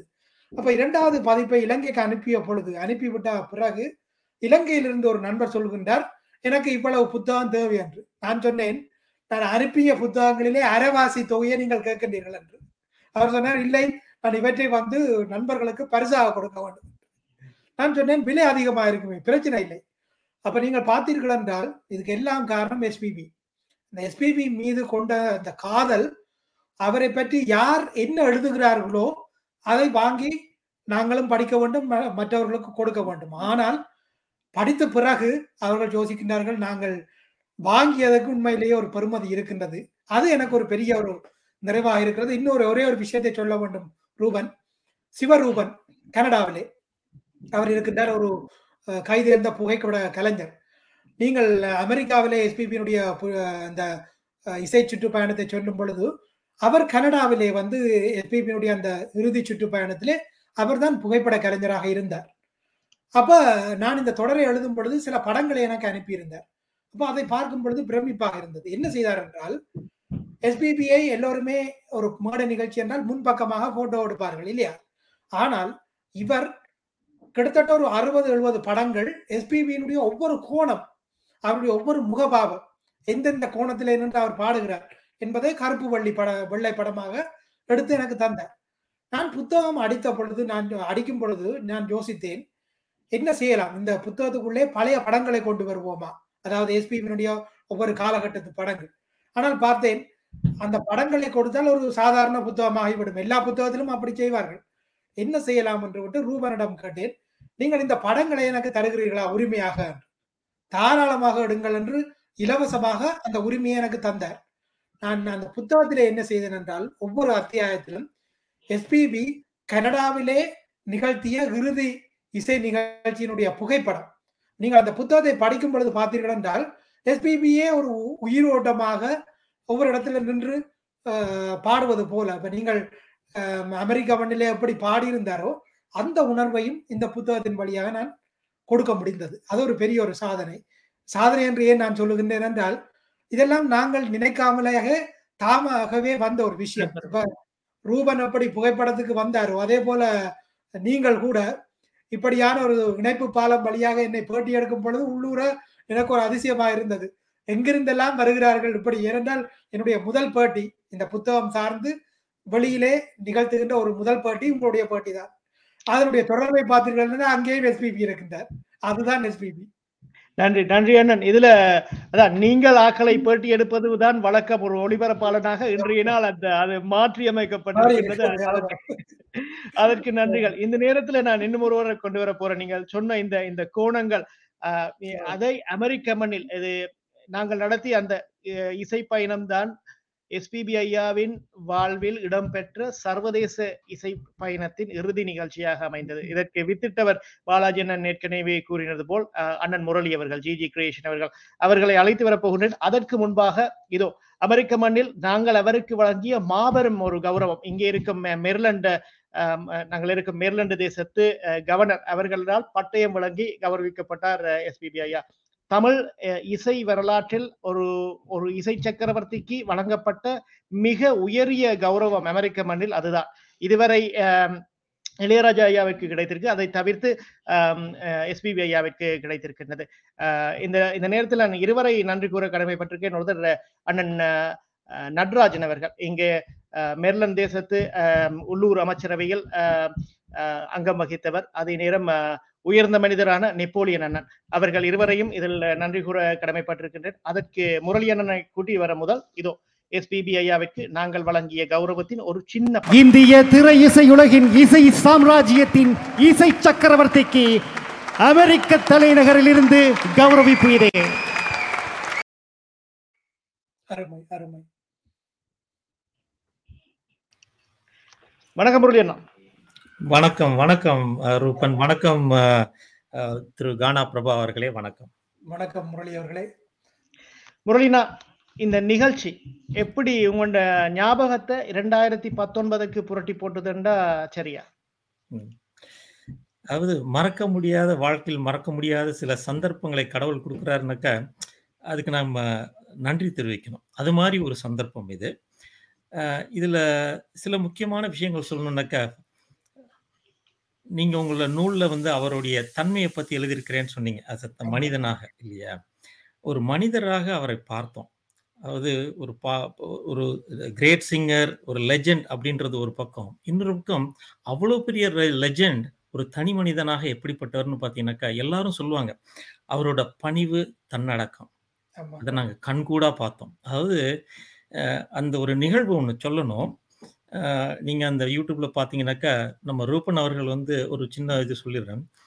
வசிஷ்டர் வாயால் பிரம்ம ரிஷின்னு பட்டம் பெற்றவர் நம்ம ரூபன். பால நம்ம எஸ்பிபிஐ வந்து அவ்வளவு பாற்றி போற்றி புகழ்ந்தார். எப்படி அளவு அரு- அருமையாக இந்த கம்பி எம்சியா கம்பேர் பண்ணான்றது அவ்வளோ அழகாக வந்து ஒரு தனி தனிப்பட்ட முறையில் பாராட்டினார் ரூபனை. ஓகே ஸோ அந்த இன்ட்ரோடக்டரி இது ஒரு ஷார்ட் காமிச்சார் இப்போ ரூபன். அதில் பார்த்தீங்கன்னாக்கா started fortunately Ruban started the count down at twenty thirty thirty twenty nine அப்படின்னு பண்ணுறப்போ பார்த்தீங்கன்னாக்கா for some reason the message didn't reach SPB ஐயா அவருக்கு. He was in the green room இது வெரி ரொம்ப பெரிய ஆடிட்டோரியம் பார்த்தீங்கன்னா க்ரீன் ரூமுக்கும் ஸ்டேஜ் பேக் ஸ்டேஜுக்கும் பார்த்தீங்கன்னா ரொம்ப தூரம் அது.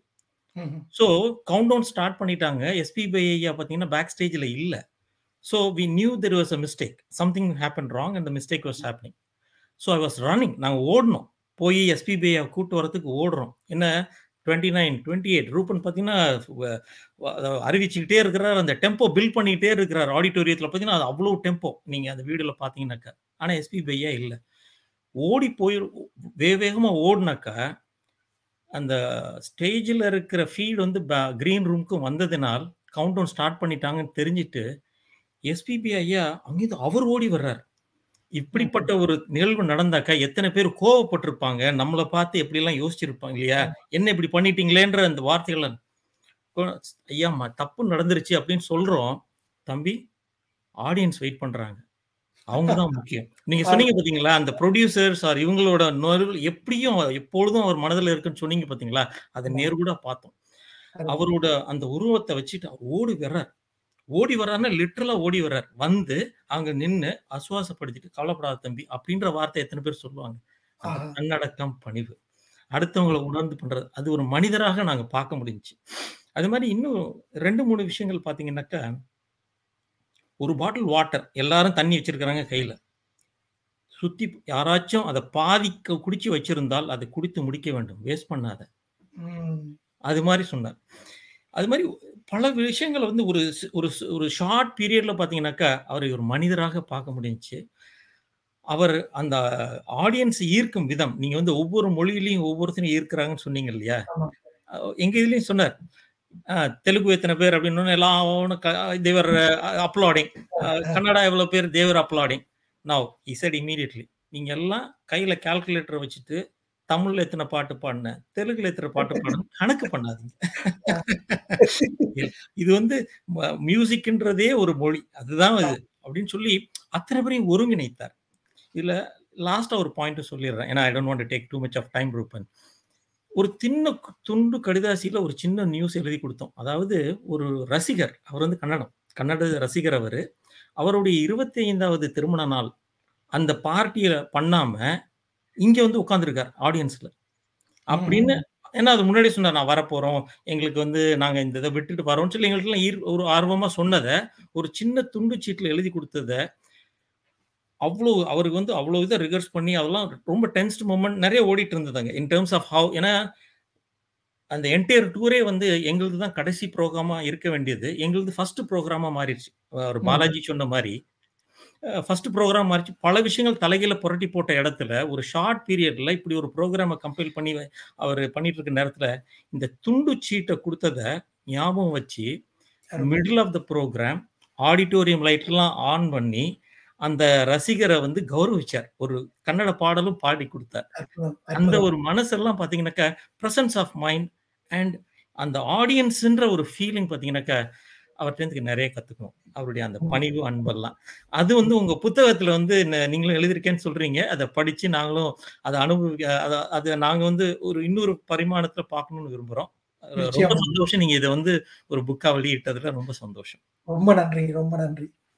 நம்ம ரூபனுக்கு நிறைய நன்றி சொல்லணும். எனக்கு அந்த அதாவது எஸ்பிபி சொன்னது நீங்க அந்த வீடியோல பாத்தீங்கன்னா மேல தூக்கி தூக்கி தூக்கி தூக்கி கொண்டு போயிட்டே இருக்கிறாரு அப்படின்னு ரூபனை பத்தி சொல்றாரு. தன்னை பத்தி ரூபன் அப்படி ஒரு திறமையான ஒரு கலைஞர் எங்க பக்கத்திலே இருக்கிறார் ரூபன் அவர்கள்.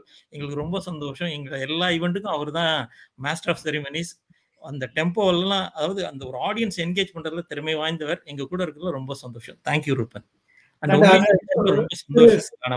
சிறு அறிமுகத்திலேயே நான் உணர்ந்து கொண்டேன். அந்த எஸ்பிபிக்கு அவர் கொடுத்த அந்த கௌரவத்தினுடைய அந்த தொனியிலேயே உண்மையிலேயே அந்த ரூபன் எவ்வளவு சிறப்பாக அந்த நிகழ்ச்சியை கொண்டு போயிருக்கிறார் என்பதை உணர முடிந்தது. அருமை. அதாவது நாங்க ரூபனை பத்தி சொல்றப்போ ஒரு முத்து மாலை அந்த என்டையர் ப்ரோக்ராமும் ஒரு முத்து மாலை. அந்த முத்து மாலைய செதறாம கூட வச்சு ஒ- இரு ஒருங்கிணைத்து அது மாலையா வைத்திருக்கிறது அது உள்ள இருக்கிற அந்த நூல் ஆர் அந்த செயின் அதுதான் எங்க ரூபன். அந்த என்டையர் ப்ரோக்ராம் ஆரம்பிச்சதுல இருந்து எண்டு வரலும். பாத்தீங்கன்னா எயிட் ஓ கிளாக் அப்படின்னா sharp eight o'clock Ruban will walk on the stage and start the programme on the dot and end the programme also அதை எண்ட் பண்றதும் பண்ணணும் இல்லையா? அது என்டையர் இதையும் அவ்வளவு பேருக்கு நடுவில் அதை கொண்டு வந்து சேர்த்தது ரூபன். அந்த எஸ்பிபி ப்ரோக்ராம் பார்த்தீங்கன்னா அதை ரொம்ப பாராட்டினாங்க. இந்த டைமிங் இந்த என்டையர் ஆடிட்டோரியம் அப்ரிஷியேட்டட் அந்த ஆடிட்டோரியம் பார்த்தீங்கன்னா ஒரு புகழ்பெற்ற ஆடிட்டோரியம் அதில் அந்த டைரக்டர் சொன்னது என்னன்னா இந்த நிகழ்வு நிகழ்வு வந்து இப்படி அக்யூரேட்டா ஸ்டார்ட் பண்ணி அக்யூரேட்டா முடிச்சது யாருமே இல்லை. நீங்க பண்ணிருக்கிறீங்க அப்படின்னு சொன்னாங்க. பெருமை ரூபன் அவர்களை சேரும். அண்ட் எஸ்பிபி சாரும் அமேசிங் அமேசிங் இல்ல அவர் அடிக்கடி சொல்லுவார் வந்து எத்தனையோ ஜாம்பவான்கள் எத்தனையோ பெரியவர்களோடு பழகியது எங்களுக்கெல்லாம் ஒரு கொடுப்பினை என்று. அதே போன்று உங்களுக்கும் ரூபனுக்கும் எஸ்பிபியோடு அந்த பழகிய அனுபவம் இருக்கிறது அல்லவா? அது ஒரு வாழ்நாள் கொடுப்பினை என்று சொல்ல வேண்டும். அது உங்களுடைய வாழ்நாளிலே அப்படியான ஒரு கொடுப்பினையை தாண்டி வருமா என்று கூட நீங்கள் சில சமயம் யோசிக்க கூடும் அதெல்லாம் ஒரு அதுல ஒரு சின்ன இதை ஆட் பண்ண. நீங்க சொன்ன ஒரே ஒரு இது ஞாபகம் வருது. இது சந்தோஷப்பட வேண்டுமா இல்ல வருத்தப்பட வேண்டுமான்னு எனக்கு தெரியல. எஸ்பிபி அவர்கள் மருத்துவமனையில் இருக்கிறப்போ நிறைய நியூஸ் வெறி வந்துட்டே இருந்தது. அவங்க பையன்லாம் நியூஸ் சொல்லிட்டு இருந்தாங்க இது மாதிரி நல்லா வந்துட்டு இருக்காரு அந்த பேக்ரவுண்ட்ல ஓடுனது அத்தனையும் எங்க ப்ரோக்ராமோட. வீடியோ ஷார்ட்ஸ் ம், ம், ம். நாங்க அதெல்லாம் வந்தோம். வந்தோம். அதுல பார்த்தப்போ ஒரு விதத்துல அதான் சந்தோஷப்படுறதா? இல்ல இது மாதிரி நேரத்துல நாங்க ஒரு வகையில பார்த்தா அந்த ஹிஸ்டரியில நாங்களும் வந்துட்டோன்ற விதத்துல சந்தோஷம். ஆனா அந்த ஹாஸ்பிட்டல்ல இருந்து வெளியில வந்திருந்தா அந்த சந்தோஷம் பூர்ணப்பட்டிருக்கும். அது வரலையேன்றது தான் அந்த இதுல வருத்தம். ஸோ எங்களுக்கு இதெல்லாம் பார்க்குறப்ப கடவுளாக இதை நாங்க கேட்டு வாங்கிக்கல. அந்த என்டையர் டெலிகாஸ்ட்லயும் பார்த்தீங்கன்னா மல்டிபிள் நியூஸ் சேனல்ல அந்த டிசியில் பண்ண அந்த வீடியோ ரெக்கார்டிங் தான் ஓடிட்டே இருந்தது. அந்த வகையில் we were part we we were plus to be part of the history it's only it ended there அதுதான் இன்னொரு விஷயத்தையும் நான் இந்த இடத்துல உங்களுக்கும் சொல்ல வேண்டும் என்னவென்றால் நாற்பது வருடங்களுக்கு முன்னர் எஸ்பிபி அதாவது அவர் அந்த காலத்திலே வந்து ஒரு இளம் இசையமைப்பாளராக இருந்த காலத்திலே அமெரிக்காவுக்கு ஒரு பயணம் வருகின்றது ஒரு சுற்றுப்பயணம். அவருடைய முதல் இசை பயணம் அந்த இசை பயணத்துக்கு அவர் எஸ்பிபியும் சுசீலாமாவும் வரும் பொழுது தன்னை எதிர்பார்க்கின்ற அத்தனை இசையமைப்பாளர்களுக்கும் ஓடி ஓடி ஓடி போய் பாடல்களை எல்லாம் பாடி முடித்து விட்டு ஒரு வார ஒரு குறிப்பிட்ட ஒரு காலப்பகுதிக்குள்ளே பாடி முடித்து விட்டு அங்கே வருகிறார் அங்கே அமெரிக்காவுக்கு வருகிறார். என்ன நடந்தது? மேடையிலே ஒலிவாங்கிகள் இல்லை. ஒரே ஒரு ஒலிவாங்கி.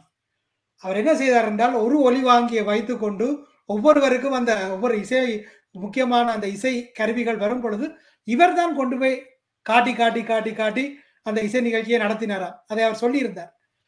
ஏன் நான் இந்த இடத்தில் அதை சொல்லுகின்றேன் என்றால் அவருடைய அந்த தொடக்கமும் அமெரிக்காவாக இருந்தது நிறைவும். அது எவ்வளவு தூரம் வந்து நீங்கள் வந்து அவரை எவ்வளவு ஒரு பூரணம் அவருக்கு ஒரு நம்பிக்கையை நீங்கள் கொடுத்திருக்கிறீர்கள் பாருங்கள்.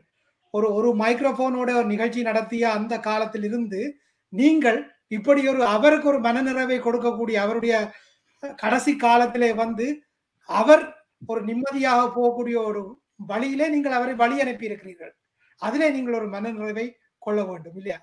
கண்டிப்பாக கண்டிப்பாக கண்டிப்பாக. டைம் வந்து இன்னும் ஒரே ஒரு நிழல்ல சேர்க்கலாமா ரூபன்? டைம் இருக்கு? அவரிடம் ஆசீர்வாதம் பெற்றேன். அவர் பெரிய மனிதர் அவர் காலில் விழுந்து ஆசீர்வாதம் பெற்றேன். தனிப்பட்ட முறையில் ஹோட்டல் ரூம்ல இருக்கிறப்ப அப்போ நினைவு தான் சொன்னேன். உங்களுடைய பணிவும் உங்களுடைய தன்னடக்கமும் எனக்கு ஆசீர்வாதமாக கொடுங்கள் அப்படின்னு சொன்னப்ப ஆசீர்வாதம் பண்ணார். பண்ணிட்டு இந்த ஒரு வார்த்தையை சொன்னார். அப்போ சங்கராபரணம் வந்து ரொம்ப ஃபேமஸாக வந்த நேரம்.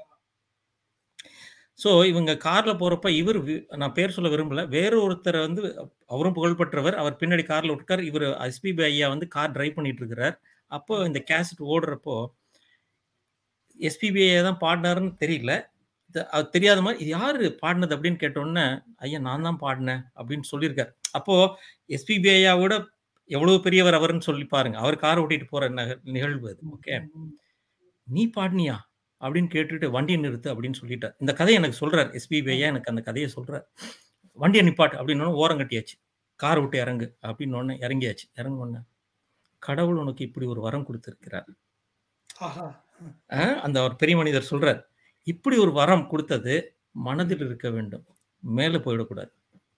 அந்த தலகணம் வந்துடக்கூடாது அந்த அது எனக்கு சொல்றார். எஸ்பிபி ஐயா சொல்றார் அந்த ஆசீர்வாதம் பண்ணிட்டு அதுதான் நான் பழகி கொண்டேன் அவர்கிட்டேருந்து கத்துக்கொண்டேன் அவர்கிட்டேருந்து வாங்கின இது சொல்றார். அந்த பணிவு வந்து மேலே போயிடக்கூடாது மனசுல இருக்கலாமே ஒழிய அது மாதிரி நீ இருன்னு சொல்லி நான் வாழ்த்தினார். அந்த ஒரு பாக்கியம் கிடைச்சதுல ரொம்ப சந்தோஷம். ரொம்ப நன்றி நன்றி. நன்றி அண்ணன். உங்களோட நேரத்துக்கு நன்றி. நான் இப்ப ஒரு இதுல வந்தாக்கள் எல்லாம் அஹ், பிரபானா வந்தாக்கள் இதெல்லாம் திடீர் தோசை மாதிரி விடுகதையில நாங்க இப்படி செய்யறது இல்ல ஒரு மாற்றுறதுக்காக எந்த தனிப்பட்ட அழைப்பை கேட்டு பாலாஜி அண்ணனா இருக்கலாம் முரளி அண்ணா இருக்கலாம் இனி வர போறவங்களாக இருக்கலாம். கடைசி நேரத்துல நான் இதை எப்படி ஒரு வித்தியாசமா செய்யலாம் என்ற ஒரு புக்கை பற்றி கழிச்சு கொண்டிருக்கிறது. அதே நேரம் இது இவர் ஒரு எங்களோடயே எங்கண்ட வாழ்வியலுக்குள்ள வந்த ஒரு. ஒவ்வொ- எங்கண்ட இரத்த அணுக்கள்ல ஒவ்வொரு அணுக்கள்லயும் எஸ்பிபி இருக்கிறார். என்ன கேட்டா?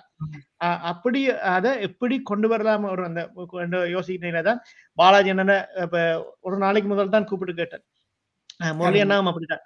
எல்லாரும் கேட்டதுக்கான வந்திருந்தார்கள். எனக்காண்டியில இது வந்தது எஸ்பிபி ஐயாக்காண்டி. சோ. அவையல் அவையல் இருவருக்கும் நன்றி. இனி வர போற எங்கண்ட லோக்கல் எஸ்பிபியையும் கூட்டிட்டு வர போறோம் அவர் அவரையும் நீங்கள் பாருங்க. உருவத்தால் எஸ்பிபி மாதிரி தான் இருப்பார். குரு குரலாலயம் எஸ்பிபி மாதிரி தான் இருப்பார். பார்க்கலாம். பட் இந்த நேரத்துல இன்னொரு பதிவு. முரளி அண்ணா அஹ், இந்த இந்த நீங்கள் சொன்ன எல்லாத்துக்கும் காரணம் நீங்கள் தான். நான் ஒரு அதுல இருந்து ஒரு ஒரு டாட் அவ்வளவுதான். மற்றபடி இந்த ஒரு இந்த புள்ளியை கொண்டு வந்து அமெரிக்க மண்ணில் அஹ், பல மேடைகள் தந்து அஹ், வாய்ப்புகள் தந்தமைக்காகவும் எனது எனது முயற்சிகளுக்கு என்றும் உடன் இருப்பதற்கும் உங்களுக்கு எங்கள் நன்றிகள். நன்றி. இதுக்கெல்லாம் கடவுளுக்கு தான் நன்றி சொல்லணும். உங்களை சந்திச்சதுல ரொம்ப சந்தோஷம் கானா பிரபாகர். அவர்களே தேங்க்யூ அண்ட் உங்களை புக் உங்க புத்தகத்தை பார்க்க படிக்கிறதுக்கு ரொம்ப ஆர்வமா இருக்கிறோம். தேங்க்யூ மிகுந்த Thank you. நன்றிகள். தேங்க்யூ தேங்க்யூ நன்றி அண்ணன் நன்றி அண்ணன் ஆம், ஆஹ், பிரபானா இதுல இந்த இந்த நீங்கள் நீ- இந்த புத்தகத்தை அவரது குடும்பத்தினருடன் பகிர்ந்து கொண்டீர்களா? சரணாக இருக்கட்டும் பல்லவி. அந்த புத்தகம் போய் இருக்கின்றது. ஆமா அவங்களுடைய பதிப்பாளர் வழியாக நான் அவருக்கு அனுப்பியிருந்தேன். அதாவது என்னென்றால் எஸ்பிபிஐ நேசிக்கின்றவர்கள் அவர்களாகவே கேட்டிருந்தார்கள். எனக்கு இந்த புத்தகம் வேண்டும் என்று. உதாரணத்திற்கு பாடலாசிரியர் பழனி பாரதி அவர்கள்.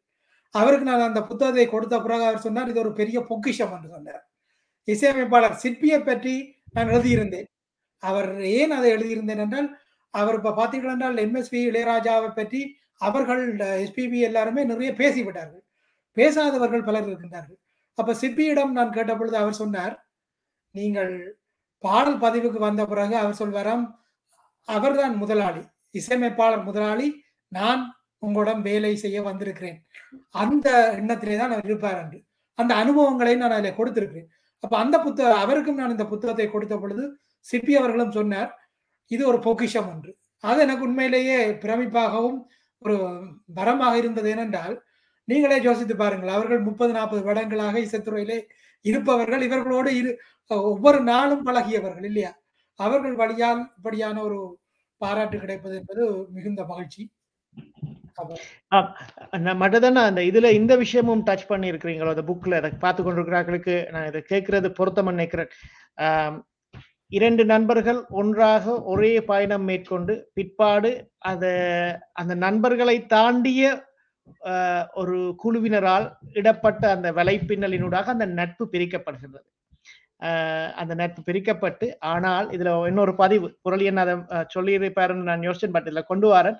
முதல் முறையாக அந்த நட்பு பிரிக்கப்பட்டதன் பிற்பாடு இசைஞானி இளையராஜாவின் பாடல்களை அவர் பாட முடியாது என்று கூறினதன் பிற்பாடு எங்கண்ட மேடையில தான் முதல் முதலாக பாடுறார். பாடிட்டு அவர் அதையும் சொல்றார். எப்படிப்பட்ட ஒரு ஜீனியஸ் இளையராஜா ஆண்டு அது ஒன்றுமே போதும். அந்த ஒரு பானை சோற்றுக்கு ஒரு சோறு பதம் என்பார்கள். அது ஒன்றுமே போதும். அவர் அங்க பாடிக்கொண்டிருக்கோக்க இங்க பின்னால நான் பேக் பேக் ஸ்டேஜ்ல நிக்கிறேன். பின்னால் அவரை கூட்டிக் கொண்டு வந்த அவரது உதவியாளர்கள் அவரது குடும்பத்தினர் தான் உதவியாளர்கள் கூறுகின்றார்கள். ஏன் இதை இப்ப பாடுறார் ஏன் நான் பிரச்சனை வரப்போகுதுன்னு ஆனா அவர் இதை பற்றி யோசிக்கையில அதுல அவரை பற்றி புகழ்ந்து கூறி மு அந்த அந்த அந்த முருகல் வந்ததன் பிற்பாடு ஒரு சர்வதேச மேடையில் அல்லது ஒரு மேடையில் மீண்டும் இளையராஜா பாடல்களை இசையமைத்த இசை- அதை வெளியில் கொண்டு வந்த பெருமையும் சாருகின்றது. இந்த புத்தகத்தில் ஏதாவது அதை பற்றி பேசியிருக்கிறீர்களா? இப்போ இப்படி வைங்களேன் இப்போ ஒரு ஒரு ஆளுமையை பற்றிய புத்தகத்தை நான் எழுதும் பொழுது அதை ஒரு சுயசரிதியாக நான் எழுதாமல் இப்ப உதாரணத்துக்கு நீங்கள் பார்த்தீர்கள் என்றால் ஒருவர் தன்னுடைய சுயசரிதியை இன்னொருவருக்கு சொல்ல சொல்ல எழுதிய புத்தகங்கள் நிறைய இருக்கின்றன. அல்லது அவர் தானாகவே எழுதிய புத்தகங்கள் இருக்கின்றன. அதுக்கு யாருமே விதிவிலக்கு அல்ல. அதாவது விமர்சனத்துக்கு அப்பாற்ற அப்பாற்பட்டவர் யாருமே இருக்க முடியாது. ஆனால் நான் இந்த புத்தகத்தை வந்து ஒரு பாசிட்டிவ் ஒரு நேர்ம சிந்தனையோடு தான் நான் எழுதினேன். அப்ப அந்த நீங்கள் சொன்ன அந்த இளையராஜா எஸ்பிபி பந்தத்தை வந்து நான் இன்னொரு பக்கத்திலே பார்த்தேன். அதனால் நான் என்ன செய்தேன் என்றால் நிறைவாக கொண்டு போய் முடித்து விட்டேன். யார் இளையராஜா எஸ்பிபி பார்த்தீர்கள் என்றால் எஸ்பிபிக்கு கிடைத்த ஆகப்பெரிய சந்தேக சந்தோஷங்களிலே ஒன்று அவருடைய இறுதி காலத்திலே மீண்டும் இளையராஜாவோடு சேர்ந்தது. மீண்டும் சேர்ந்தது. அந்த இருவருக்கும் இடையிலான அந்த மனக்கசவு கலைந்தது. அப்ப நான் அந்த மீண்டும் சேர்ந்த அந்த அனுபவம் நீங்கள் சரண் கூட குறிப்பிட்டிருந்தார். அந்த மருத்துவமனையிலே வந்து இளையராஜாவினுடைய அந்த குரலை கேட்டுவிட்டு அந்த போனை வாங்கி கொஞ்சினாரா எஸ்பிபி அந்த மாதிரியான நெகிழ்வான விஷயங்களை ஒட்டி நான் எழுதியிருக்கின்றேன். பாடல்களும் பின்னணியிலே சேர்த்து நீங்கள் பார்த்தீர்கள்னா எஸ்பிபி பாடிய ஒரு பாட்டு முப்பத்தைந்து வருடங்களுக்கு முன்னர் பாடிய பாட்டு எப்படி அவருடைய முடிவுரையை எழுதியிருக்கிறது என்பதைத்தான் அந்த பாட நிகழ்ச்சியினுடைய அந்த அந்த புத்தகத்தினுடைய இறுதி பாடலாக நான் குறிப்பிட்டிருக்கின்றேன். அதை பாடலை போய் நீங்கள் மீண்டும் கேட்கும் பொழுது இது இது எஸ்பிபிக்காகவே எழுதியது போல இருக்கும். அப்படியான கோணத்திலே நான் இளையராஜாவை கொண்டு போய் கடைசியிலே கொடுத்திருக்கிறேன். மற்றும்படி எஸ்பிபியினுடைய அந்த அவமானங்கள் எல்லாமே ஒவ்வொரு கோணங்களிலே பதியப்பட்டிருக்கின்றன. ஆனால் ஒன்றே ஒன்றுதான் நான் சொல்வது. நாங்கள் இந்த அவமானங்களோ துயரங்களோ அல்லது தோல்விகளோ சாதனையாளர்களுக்கு வந்திருக்கின்றன. அதை எப்படி அவர்கள் சமாளித்தார்கள்? அதை அதை கடந்து அப்படி அவர்கள் வந்தார்கள்? எக்து ஜே கேலியே படத்துக்கு வந்து இவர் போய் பாட போகிறார். வட இந்தியர்களுக்கும் தென்னிந்தியர்களுக்கும் அவ்வப்போது சில முருகல்கள் வரும். இப்ப இவர் ஒரு தென்னிந்திய பாடகராக அங்கே போகின்றார். பாடலாசிரியர் எவ்வளவு தூரம் இவர் ஒரு ஏளன பார்வையில பார்த்தார். ஆனால் பாடல் பதிவு செய்து அடுத்த நாள் போய் அவர் இவரிடம் போய் எப்படி மன்னிப்பு கேட்டார். அதையெல்லாம் எஸ்பிபி சொன்ன விஷயங்களை நான் பதிவாக்கி இருக்கின்றேன் ஆகவே அந்த விஷயங்கள் வந்து பார்த்தீர்கள் என்றால் பொருத்தமான விஷயத்திலே நான் கொடுத்திருக்கின்றேன். வெறுமனே சுயசரிதியாக இல்லாமல். இல்லாமல். ஓ நன்றி அண்ணன். அடுத்த கேள்வி இருக்குது. அதற்கு முதல் ஸ்ரீனியும் ராஜியும் எவ்வளவு நேரமாக பொறுமையாக காத்திருக்கின்றார்கள்? அவர்களுக்கு நான் நன்றி கூற கடமைப்பட்டிருக்கிறேன். இது கூட இறுதி நேரத்துல நான் கேட்டதுக்காக அவங்களோட வேலைப்பொருள் எல்லாத்தையும் வைத்துவிட்டு வந்தவர்கள். அறிமுகப்படுத்துகின்றோம் உங்களுக்கு.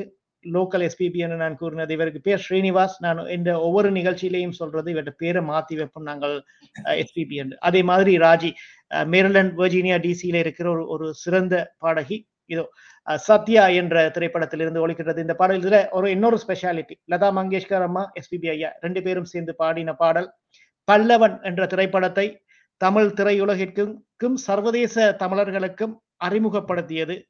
பா பஸ்ஸில் எப்படி லவ் பண்ணலாம்ன்றதையும் சொல்லித்தந்து இந்த பாடல் என்று கூறினால் சால பொருந்தும் என்றது எந்த தாழ்மையான கருத்து. கொண்டு வந்துடுவோம். ஸ்ரீனியையும் அஹ், ராஜியையும் அஹ், பாடலை கேட்டுட்டு தொடர்ந்து பயணிப்போம். நிச்சயமாக. ஸ்ரீனி ராஜி வணக்கம். மன்னிப்புகள் இவ்வளவு நேரம் பொறுமையாக இருந்ததற்கு முதலில். பரவாயில்ல ரூபன். போயிடுவோம் கண்டிப்பாக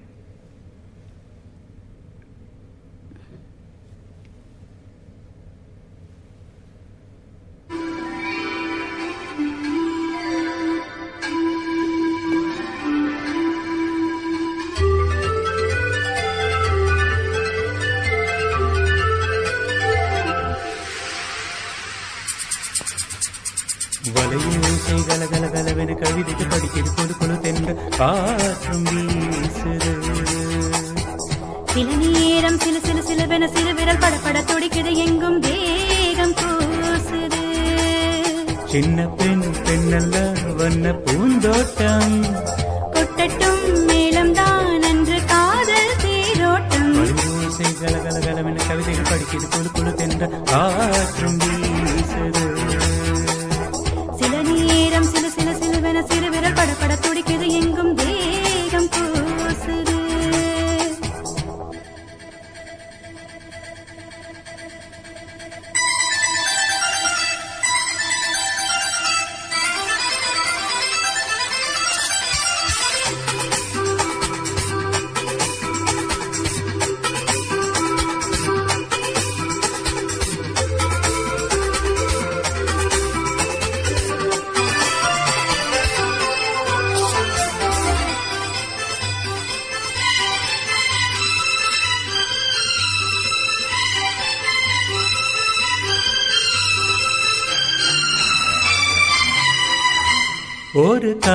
கடிதம் விழி போடும் உன்னை காணும் சபலம் வரக்கூடும். நீ பார்க்கும் பார்வைகள் பூவாகும். நெஞ்சுக்குள் தைக்கின்ற முள்ளாகும். கண்ணே என் கண் பட்ட காயம் கை வைக்க தானாக ஆடும்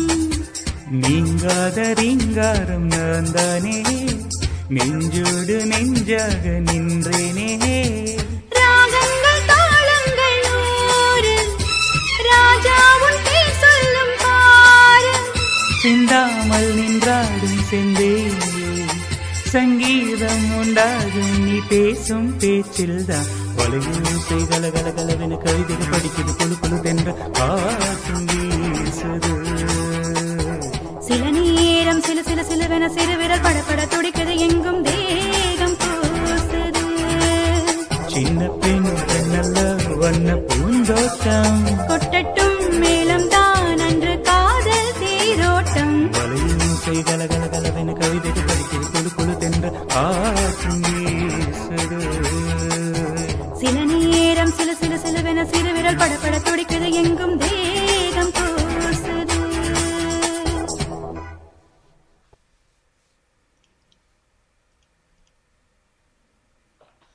நன்றி நன்றி ஸ்ரீனி நன்றி ராஜி. அண்ணன் வணக்கம். வணக்கம் வணக்கம். எப்படி இருந்துச்சு? எப்படி இருந்துச்சு பாட்டு? அண்ணன் ஒரு ஒரே ஒரு சின்ன ஆசை. இத உங்கண்ட ஒளிபரப்பு கூட்டத்துல இந்த நிகழ்ச்சி நடந்திருந்தா எப்படி நீங்க இந்த பாடலை அறிமுகப்படுத்தி இருப்பீர்கள் ஒரு ஒரு ஒளிபரப்பாளனாக ஒரு பயணம் செய்வோம். எப்படி அறிமுகப்படுத்துவதென்றால் நாங்கள் நான் ஆரம்பத்திலே குறிப்பிட்டது போன்று நாங்கள் இங்கே அந்த இப்பொழுது பண்பலை அறிவிப்பாளர்கள் போல வேக வேகமாக எல்லாம் சொல்ல மாட்டோம் இல்லையா? அந்த பாடலினுடைய அந்த நூக்கங்கள் அதை சிலாகித்து தான் சொல்வோம். உண்மையிலேயே இந்த பாட்டு லதா மங்கேஷ்கர் அவர்களுக்கு அவர் ஆனந்த் திரைப்படத்திலும் கண்ணுக்கு ஒரு வண்ணக்கிளி அந்த திரைப்படம் வெளிவராத ஒரு திரைப்படம். அதெல்லாம் அற்புதமான பாடல்களை பாடியிருக்கின்றார். இந்த பாடலுடைய சிறப்பு என்னவென்றால் எவ்வளவு தூரம் அந்த தமிழ் மொழி வந்து இந்த கவிதை நடையிலே வந்து இந்த பாடலிலே வெகு சிக்கல். அதை இவர் அஹ், பெண் குரலிலே பாடும் பொழுது அவரும் அதை உணர்ந்திருப்பார். அதை எவ்வளவு தூரம் ஒரு ஒரு வடநாட்டு பாடகிக்கு பாட வைத்தது என்பது ஒரு பெருமை. அந்த இடத்துல வந்து எஸ்பிபி கண்டிப்பாக அவருக்கு உதவி செய்திருப்பார் என்பதிலே மாற்று கருத்துக்கே இடமில்லை. ஏனென்றால் அவர் எப்பொழுதுமே பா- என்றால் சிவாஜி கணேசன் போலத்தான் எஸ்பிபி தன்னோடு இருப்பவர்களையும் தூக்கி விடுபவர். எனவே இந்த இருவருமே சேர்ந்ததனால் அந்த தெலுங்கு திரைப்படம் ஒன்றிலே அவர் பாடியிருக்கின்றார். அக்ரி போராட்டம் ஒன்று அது தமிழிலும் வந்ததாக ஞாபகம். தெலுங்கிலும் எஸ்பிபி லதா மங்கேஷ்கர் இருவரும் சேர்ந்து பாடியிருக்கின்றார்கள். அப்போ அவர் சொல்லியிருக்கின்றார் ஹிந்தி அஹ், ஜே கேலியே தெலுங்கு அக்ரி போராட்டம் அதிலும் இளையராஜா தான் இசை. இங்கே சத்யா திரைப்படத்திலே இந்த வளைவோசை இப்படியான பாடல்களில் எல்லாம் லதா மங்கேஷ்கரோடு தான் பா பாடியது இவ்வளவு பெரிய அனுபவம் என்று எஸ்பிபி சொல்லியிருக்கின்றார். ஆனால் லதா மங்கேஷ்கர் எஸ்பிபியை இழந்த பொழுது அவர் கொடுத்திருந்த அந்த பகிர்வை நீங்கள் பார்க்கும் பொழுது ஒரு எப்படிப்பட்ட ஒரு கலைஞனை நாங்கள் இழந்து விட்டோம் என்ற ஒரு ஒரு ஏக்கத்தை அவர் கொடுத்திருந்தார். இந்த பாடலை பற்றி அறிமுகப்படுத்தும் பொழுது கண்டிப்பாக நாங்கள் சொல்ல வேண்டியது இந்த பாட்டை தமிழை நன்றாக தெரிந்தவர்கள் கூட பாடுவதற்கு சவாலான ஒரு விஷயம். அதை தமிழுக்கே அந்நியமான இருவர் வந்து பாடிய பாடியது வந்து அதாவது பிறப்பால் தமிழர்களாக இல்லாதவர்கள் பாடியது என்பது ஒரு வெகு சிறப்பு. இங்கே இவர்கள் பாடும் பொழுது ஒரு விஷயம் என்னென்றால் அவர்கள் துறை சேர்ந்த பாடல்கள் என்பதனால் அவர்களுக்கே அதை உணர்ந்து கொள்ளக்கூடியதாக இருக்கும் ஒரு பாட்டை பாடும் பொழுது எங்களுடைய மனசிலே அவராகவே வந்து விடுவோம் எஸ்பிபியாகவும் லதா மங்கேஷ்கரும். இவர்கள் பாடும் பொழுது எனக்கு அதை உணரக்கூடியதாக இருந்தது அவ்வளவு தூரம் அதை அனுபவித்து அவர்கள் கொடுத்திருந்தார்கள். அதற்கு என்னுடைய பாராட்டுக்கள். நீங்கள் அவரை எஸ்பிபி என்ப என்று சொல்வதற்கு மாற்று கருத்துக்கு இடமே இல்லை. அவ்வளவுக்கு அருமையாக இருந்தது அண்ணன் இதுல இன்னொரு கூடல் இடைச்செருகள் உண்டு. ஸ்ரீனி வந்து ஸ்ரீனின்ற தாய்மொழி தெலுங்கு மொழி பேசுபவர். அப்ப அப்படி ஒருவர் தாய் தமிழ் மொழியை உள்வாங்கி அந்த அச்சர சுத்தமாக அந்த அணுக்கங்கள் நுணுக்க அதுதான் நான் ஸ்ரீனியிட வியந்து பார்ப்போம் ஒவ்வொரு பாடலாக அது அது தெலுங்கு பாடலா இருக்கட்டும் தமிழா இருக்கட்டும் ஹிந்தியா இருக்கட்டும் அந்த அதுக்குள்ளேயே போய் நீங்க சொன்ன மாதிரி அவராவே மாறிடுவார். அதுதான் ஸ்ரீனின்ற ஸ்பெஷாலிட்டி ராஜியும் அதே மாதிரி தனது உள்ளுக்குள்ள வாங்கி நான் இவங்கள்ட்ட இந்த இந்த இந்த நிகழ்ச்சியை பற்றி பேசிக்கொண்டிருக்கோக்க உண்மைக்கு சொன்னா இந்த பாட்டு தான் என் மைண்ட்ல இருந்தது. ஆனா நான் கேட்கல. நான் கேட்டது என்னொண்டு எஸ்பிபிஐ அந்த சிகரம் திரைப்படத்துல இடம்பெற்ற பாடல் தான் நான் கேட்டிருந்தேன். ஆனா அது சில ப்ராக்டிக்கல் டிஃபிகல்டிஸ் அதால செய்ய முடியாதுன்னு அவங்க திருப்பி அனுப்பியிருந்தாங்க. இதை செய்வோம்னு அப்ப அந்த அப்படி ஒரு வேவ் லென்த்ல தான் நாங்கள் ஒரு ஒரு சின்ன குழுவாகத்தான் நாங்கள் பயணம் செய்து கொண்டிருக்கிறோம். ஆனா ஒவ்வொரு நிகழ்ச்சியிலையும் இவர்கள் இரண்டு பேரும் எடுக்கிற அந்த அந்த அந்த பாடலை உள்வாங்கிறதாக இருக்கட்டும் அதை வெளிக்கொணர்வதாகட்டும் அதுவாகவே மாறிவிடுவார்கள். ஸோ நன்றி விஷயத்தை சொல்ல வேண்டும். நீங்கள் இந்த பாட்டை நீங்கள் இப்பொழுது அந்த சிகரம் படத்துக்காக பதிலாக நீங்கள் இந்த பாடலை எடுத்தாலும் எனக்கு தெரியாது நீங்கள் இதற்கு முன்னர் நீங்கள் ஏதாவது சிறப்பு நிகழ்ச்சி செய்தீர்களோ. ஆனால் நேரலையிலே இருவருக்கும் ஒரு பெரிய அஞ்சலியை செலுத்தி விட்டீர்கள் எஸ்பிபிக்கும் லதா மங்கேஷ்கருக்கும். அது ஒரு தானாக வந்த ஒரு விஷயம். அதுல இன்னொரு விஷயத்தை நான் இங்கே சொல்ல வேண்டும். எஸ்பிபி அடிக்கடி சொல்லுவார் நீங்கள் ஒரு பாடலை எடுத்து பாடும் பொழுது மிமிக்ரியாக அதாவது ஒருவரை மிமிக் பண்ணி பாடாதீர்கள். இப்ப எஸ்பிபி மாதிரி நீங்கள் மிமிக் பண்ணினால் நீங்கள் அதனுடைய அந்த உண்மையான அந்த உணர்ச்சி வகத்தை இழந்து விடுவீர்கள். அங்கே ராஜி அவர்கள் பாடும் பொழுது அந்த உதாரணத்தை நான் காட்ட வேண்டும் என்னவென்றால் அஹ், ஸ்ரீனி கண்டிப்பாக அவர் பாடும் பொழுது அந்த துணி கண்டிப்பாக கொடுக்க வேண்டும். ராஜி அவர்கள் பாடும் பொழுது அவருடைய சிறப்பு என்னவென்றால் லதா மங்கேஷ்கர் மாதிரி பாடினால் மழலைத்தனத்தோடு பாட வேண்டும். ஆனால் அந்த மழலைத்தனம் இல்லாமல் அதே நேரத்தில் அந்த பாடலினுடைய அந்த அடிநாதத்தையும் இழக்காமல் அவர் பாடியிருந்தார். அதுதான் அந்த பாடகரினுடைய ஒரு தனித்துவம். அதை எஸ்பிபி இருந்தால் கூட கண்டிப்பாக நீங்கள் மேடைகளிலே கூட அவர் கண்டிப்பாக அந்த விஷயத்தை காட்டுவார் இல்லையா? அந்த இசை போட்டி மேடைகளிலே. அப்படி இருவருமே அற்புதமாக அவர்கள் இருவருக்கும் எஸ்பிபி மற்றும் லதா மங்கேஷ்கர் இருவருக்குமே நீங்கள் ஒரு மகத்தான ஒரு அஞ்சலியை செலுத்தி விட்டீர்கள். நன்றி. நன்றி நன்றி அண்ணன். ஆக்சுவலாக இந்த இந்த சின்ன வயசுல இருந்து நான் பாடும்போது எஸ்பிபியோடைய சித்தப்பா வந்துட்டு என்னுடைய ப்ரோக்ராம்க்கெல்லாம் வருவார். அவர் வந்துட்டு பாலு மாதிரி பாடுறடா பாலு மாதிரி பாடுறடா அப்படின்னு சொல்லிட்டு இருப்பார். ஃபர்ஸ்ட் கண்டசாலா மாதிரி பாடுற அதுக்கப்புறம் இப்போ என்னவோ பாலு மாதிரி கேட்குது அப்போ எஸ்பிபின்னா யார் எனக்கு தெரியாது. பாலுன்னா யார்? ரெண்டு பேரும் ஒன்றுன்னு தெரியாது. அதனால் வந்துட்டு எனக்கு வந்து ரொம்ப ஃபார்ச்சுனேட்டுன்னு நினைக்கிறேன். சின்ன வயசுலேருந்தே எஸ்பிபி ஃபேமிலியோடு நான் வளர்றது ஸோ அவங்களுடைய ஃபீட்பேக் கிடைக்கிறது இதெல்லாம் வந்துட்டு. அதுக்கப்புறம் வந்துட்டு அவர் லதா கிட்ட லதாஜி கிட்ட கேட்டிருக்காரு. ஏங்க இவ்வளோ ஹிந்தி சிங்கர்ஸ் இருந்தாலும் என்னை ஏங்க கூப்பிடுறாங்க பாடுறதுக்கு அப்படின்னு. நீ பாடினா ஆடிட்டோரியம் சென்டர்லேருந்து எல்லாருக்கும் கேட்குற மாதிரி இருக்கு. ஆனால் இங்கே லோக்கல் சிங்கர்ஸ் பாடினா ஒரு மூலையில இருந்து பாடுறது கேட்குற மாதிரி இருக்கு. இதனால தான் உன்னையே திரும்ப திரும்ப நாங்கள் வந்து ஹிந்தி இண்டஸ்ட்ரிக்கு கூப்பிட்டுட்ருக்கோம் அப்படின்றது வந்துட்டு லதாஜி சொன்னாங்களா? அப்போ தான் அவருக்கு புரிஞ்சுதான். ஓகே நம்ம நம்ம வாய்ஸில் ஏதோ ஒரு ஏதோ ஒரு அட்ராக்ஷன் இருக்கு. அதனால தான் ஹிந்தி லாங்குவேஜ்லேயும் நம்மளை கூப்பிடுறாங்க அப்படின்றது. நன்றி நன்றி நன்றி ஸ்ரீனி நன்றி ராஜி. இந்த புத்தகம் தொடர்பாக ஏதாவது கேள்வி இருக்குதா? இந்த புத்தகத்தில் வெறும் சினிமா துறை பற்றி பத்தி மட்டும் இருக்கா? இல்லைன்னா அவருடைய பொது வாழ்க்கையை பற்றியும் இருக்கா? ஏதாவது எப்படி? அவருடைய பர்சனல் வாழ்க்கை அந்த மாதிரி ஏதாவது? நிச்சயமாக இருக்கிறது. அதில் ஒரு விஷயத்தை ஒரு நெகிழ்வான விஷயத்தையும் சொல்ல வேண்டும். அவருடைய தனிப்பட்ட வா- வாழ்க்கையை பற்றி நான் எழுதி முடிக்கின்ற நேரத்திலே அதாவது இவருடைய திரை இசை பயணம் அவருடைய தனி மனிதராக எவ்வளவு தூரம் ஒரு இது அதைத்தான் நான் ஆரம்பத்திலும் சொல்லியிருந்தேன் ரூபனுக்கு. ஒரு பாடகர் என்று இல்லாமல் எந்த துறையிலேயும் சாதிக்கக்கூடியவர் வந்து எப்படியா எப்படியான போராட்டங்களையும் சாதனைகளையும் சோதனைகளையும் சந்திக்க வேண்டும் என்பதற்காகத்தான் இந்த புத்தகத்தை நான் கொண்டு வந்தேன். அப்ப அவருடைய வாழ்க்கையை பற்றி எழுதும் பொழுது சில விஷயங்களை உறுதிப்படுத்த வேண்டும். அப்படி உறுதிப்படுத்துவதற்கு நான் என்ன செய்தேன் என்றால் எஸ்பிபியினுடைய ஃபேன்ஸ் ட்ரஸ்ட் அதாவது அவர்களுடைய ரசிகர்களுடைய கூட்டமைப்பினுடைய செயலாளருக்கு நான் அழைத்தேன். அழைத்து பேசிவிட்டு அவர் அவருக்கு மிகுந்த சந்தோஷம். அவர் அப்போ நான் சொன்ன ஒவ்வொரு விஷயங்களையும் உறுதிப்படுத்தி சொன்னார். இது உண்மைதான் இது உண்மைதான். ஏன் நான் அப்படி கேட்டேன் என்றால் அப்படியானவர்களுக்கு இன்னும் நெருக்கமாக பல விஷயங்கள் தெரியும். எஸ்பிபியினுடைய தனிப்பட்ட அப்போ அதையெல்லாம் உறுதிப்படுத்தி விட்டு பார்த்தால் அதே நாள் நான் அவருடன் பேசிக் கொண்டிருக்கும் பொழுது நான் ஒரு பக்கம் அஹ், என் பக்கத்திலிருந்தும் சில விஷயங்களை அஹ், கணனியிலே உறுதிப்படுத்தி கொண்டிருந்தேன். நான் பேசிய அதே நாள் எஸ்பிபி பாடகராக வந்து ஐம்பத்தி ஐந்து ஆண்டுகள் நிறைவு பெற்ற பெற்ற நாள். ஆகவே எனக்கு அந்த புற நான் சொன்னேன். இந்த பேசி முடித்த பிறகு சொன்னேன். இந்த நாள் எஸ்பிபி பாட வந்த நாள் என்று ஆமாம் ஆமாம் சார் என்று. அதுதான் நான் இப்ப சொல்லும் பொழுதே எனக்கு பேசியிருக்கின்றது இந்த புத்தகத்திலே வந்து ஆஹ், பிரைசூடன் அவர்களை பற்றி எழுதியிருக்கிறேன் பாடலாசிரியர். அவர் எவ்வளவு தூரம் எஸ்பிபியோடு இணைந்து பணிபுரிந்திருக்கின்றார்?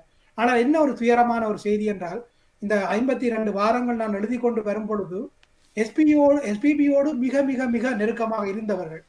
பிரைசூடன் புலமைப்பித்தன் பித்தன் இப்பொழுது சமீபத்திலே பப்பிலஹரி.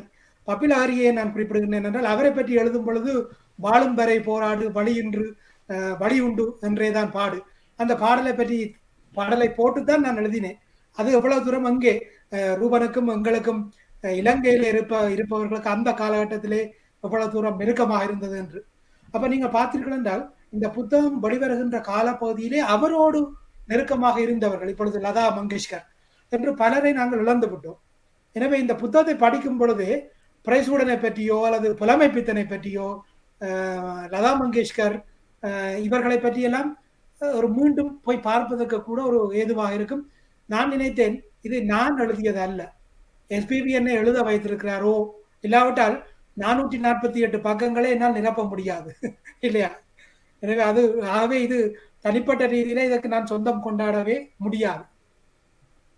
நன்றி. நன்றி அண்ணன். ராஜி ஸ்ரீனி உங்கள் இருவருக்கும் நன்றி. இவ்வளவு நேரம் பொறுமையாக இருந்து என்னுடன் பயணித்தமைக்காக உங்களுக்கு நன்றிகள். நன்றி.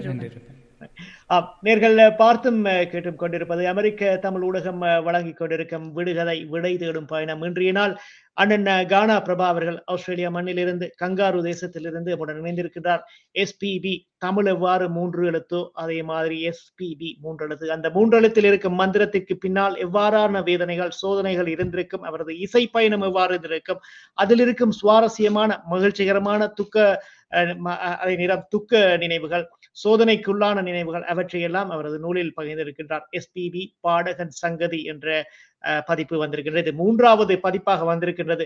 எனவே அதில் ஏதோ ஒன்று இருக்கின்றபடியாத்தால் மூன்றாவது பதிப்பாக வந்திருக்கின்றது. நீங்கள் அமெரிக்க மண்ணிலோ அல்லது சர்வதேச பரப்பில் எங்கிருப்பினும் உங்களுக்கு இந்த புத்தகத்தை எடுத்து வரக்கூடிய வாய்ப்புகள் அமெரிக்க தமிழ் ஊடகத்துக்கு இருக்கின்றது. உங்கள் இணையதள முகவரி இணையதள மின்னஞ்சல் முகவரியான sponsor Tamil media dot org என்ற மின்னஞ்சல் முகவரியுடன் மூலம் தொடர்பு கொள்ளுங்கள். அதற்குரிய வழிமுறைகளை நாங்கள் சமைத்து தருகின்றோம். என்னும் ஒன்றை நான் இதில் பதிவு செய்ய வேண்டும். இதில் வரும் ஒவ்வொரு டாலர்களும் இந்த புத்தகத்திற்கு உரியவர்களுக்கு சேருமே ஒழிய தமிழ் அமெரிக்க தமிழ் ஊடகம் அதில் எந்தவித லாபத்தையோ அல்லது எந்தவித கொடுப்பனவையோ எடுக்க மாட்டாது என்பதையும் இந்த நிகழ்ச்சியில் நான் பதிவு செய்ய கடமைப்பட்டிருக்கின்றேன். அண்ணன் நேரம் சென்று கொண்டிருக்கின்றது. மிகவும் நன்றி. வழக்கமாக நான் அரை மணி நேரம் ஒரு மணி நேரத்துக்குள் முடித்து விடுவது. ஆனா எஸ்பிபி என்றவுடன் அதை பேச பேச பேசிக்கொண்டே போகலாம். என்ற அது எங்கட டிஎன்ஏக்குள்ள உடல் உருக்குள்ள போய்விட்ட ஒரு விடயம்.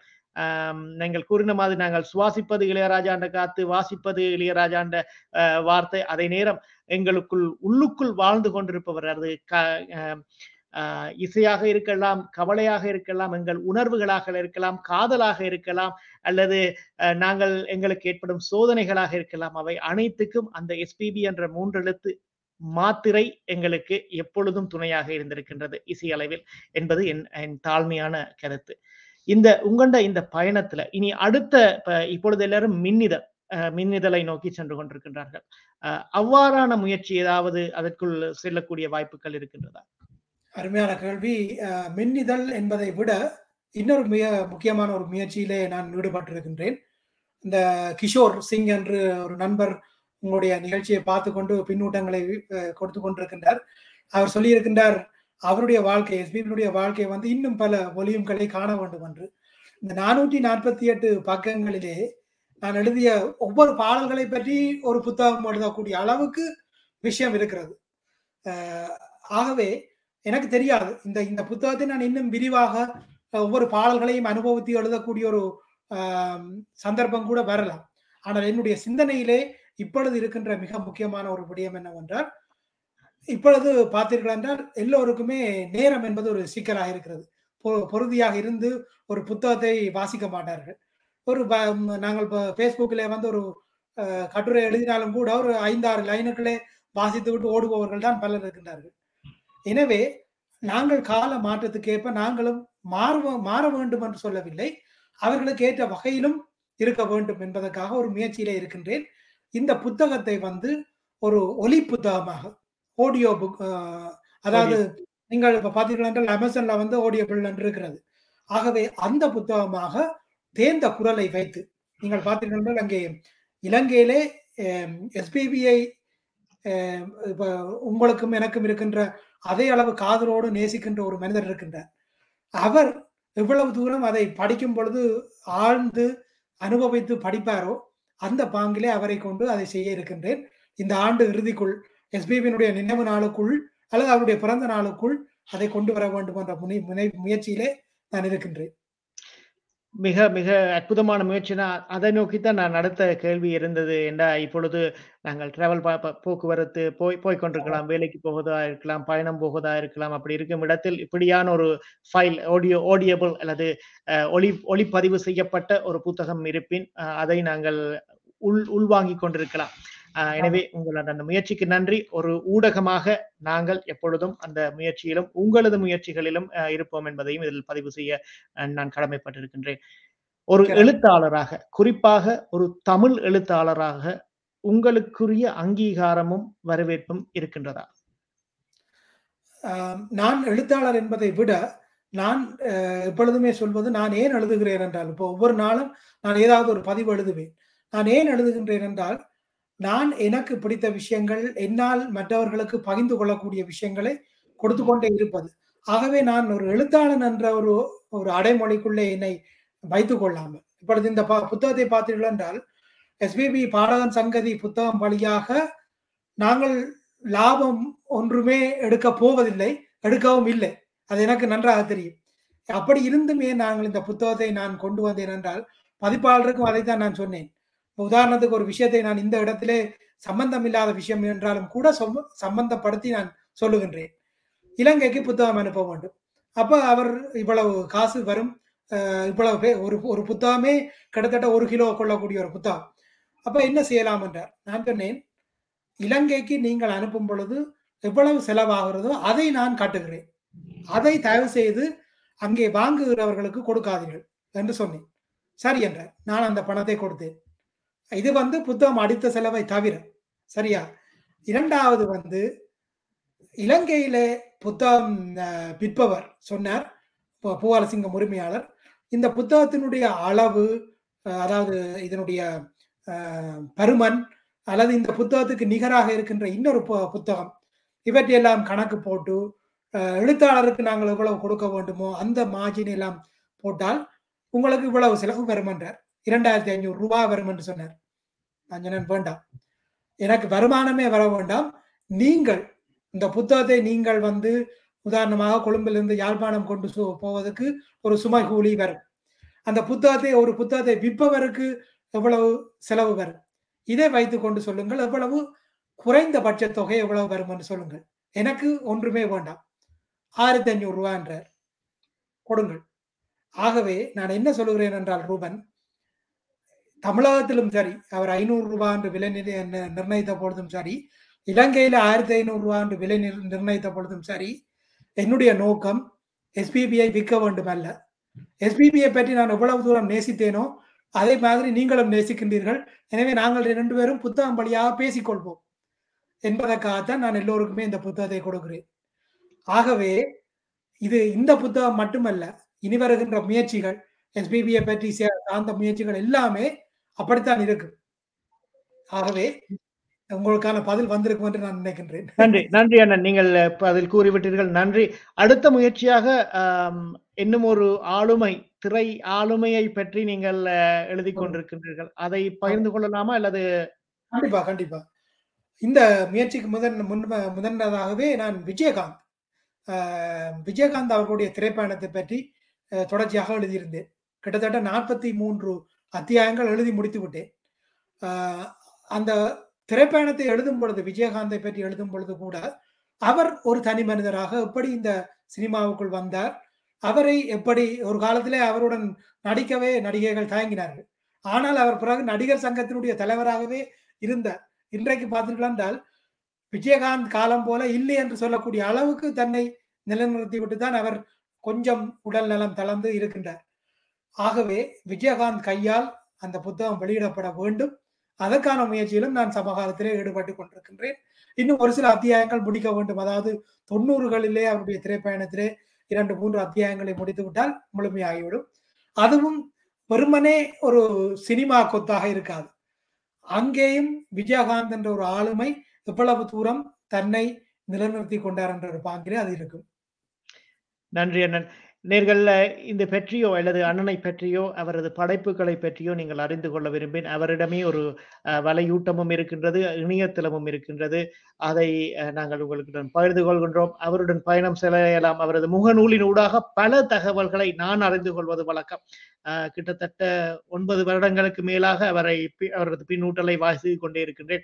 எனவே அவரிடமிருந்து நான் உள்வாங்கியது எவ்வளவோ. அண்ணன் இந்த நேரத்தில் உங்களுக்கு அஹ், நன்றி கூற கடமைப்பட்டிருக்கின்றேன். ஒரு ஈழத்து படைப்பாளராக எங்கள் தேசம் விட்டு நாங்கள் பாசம் வைத்த எங்கள் மண்ணையும் எங்கள் மக்களையும் விட்டு நாங்கள் வந்தாலும் எங்கள் உணர்வுகள் எங்கள் நாளைய தலைமுறையினருக்கான எங்கள் அடையாளங்களை நீங்கள் எடுத்துச் செல்வதில் நீங்களும் ஒரு பங்குதாரராக இருக்கின்றீர்கள்.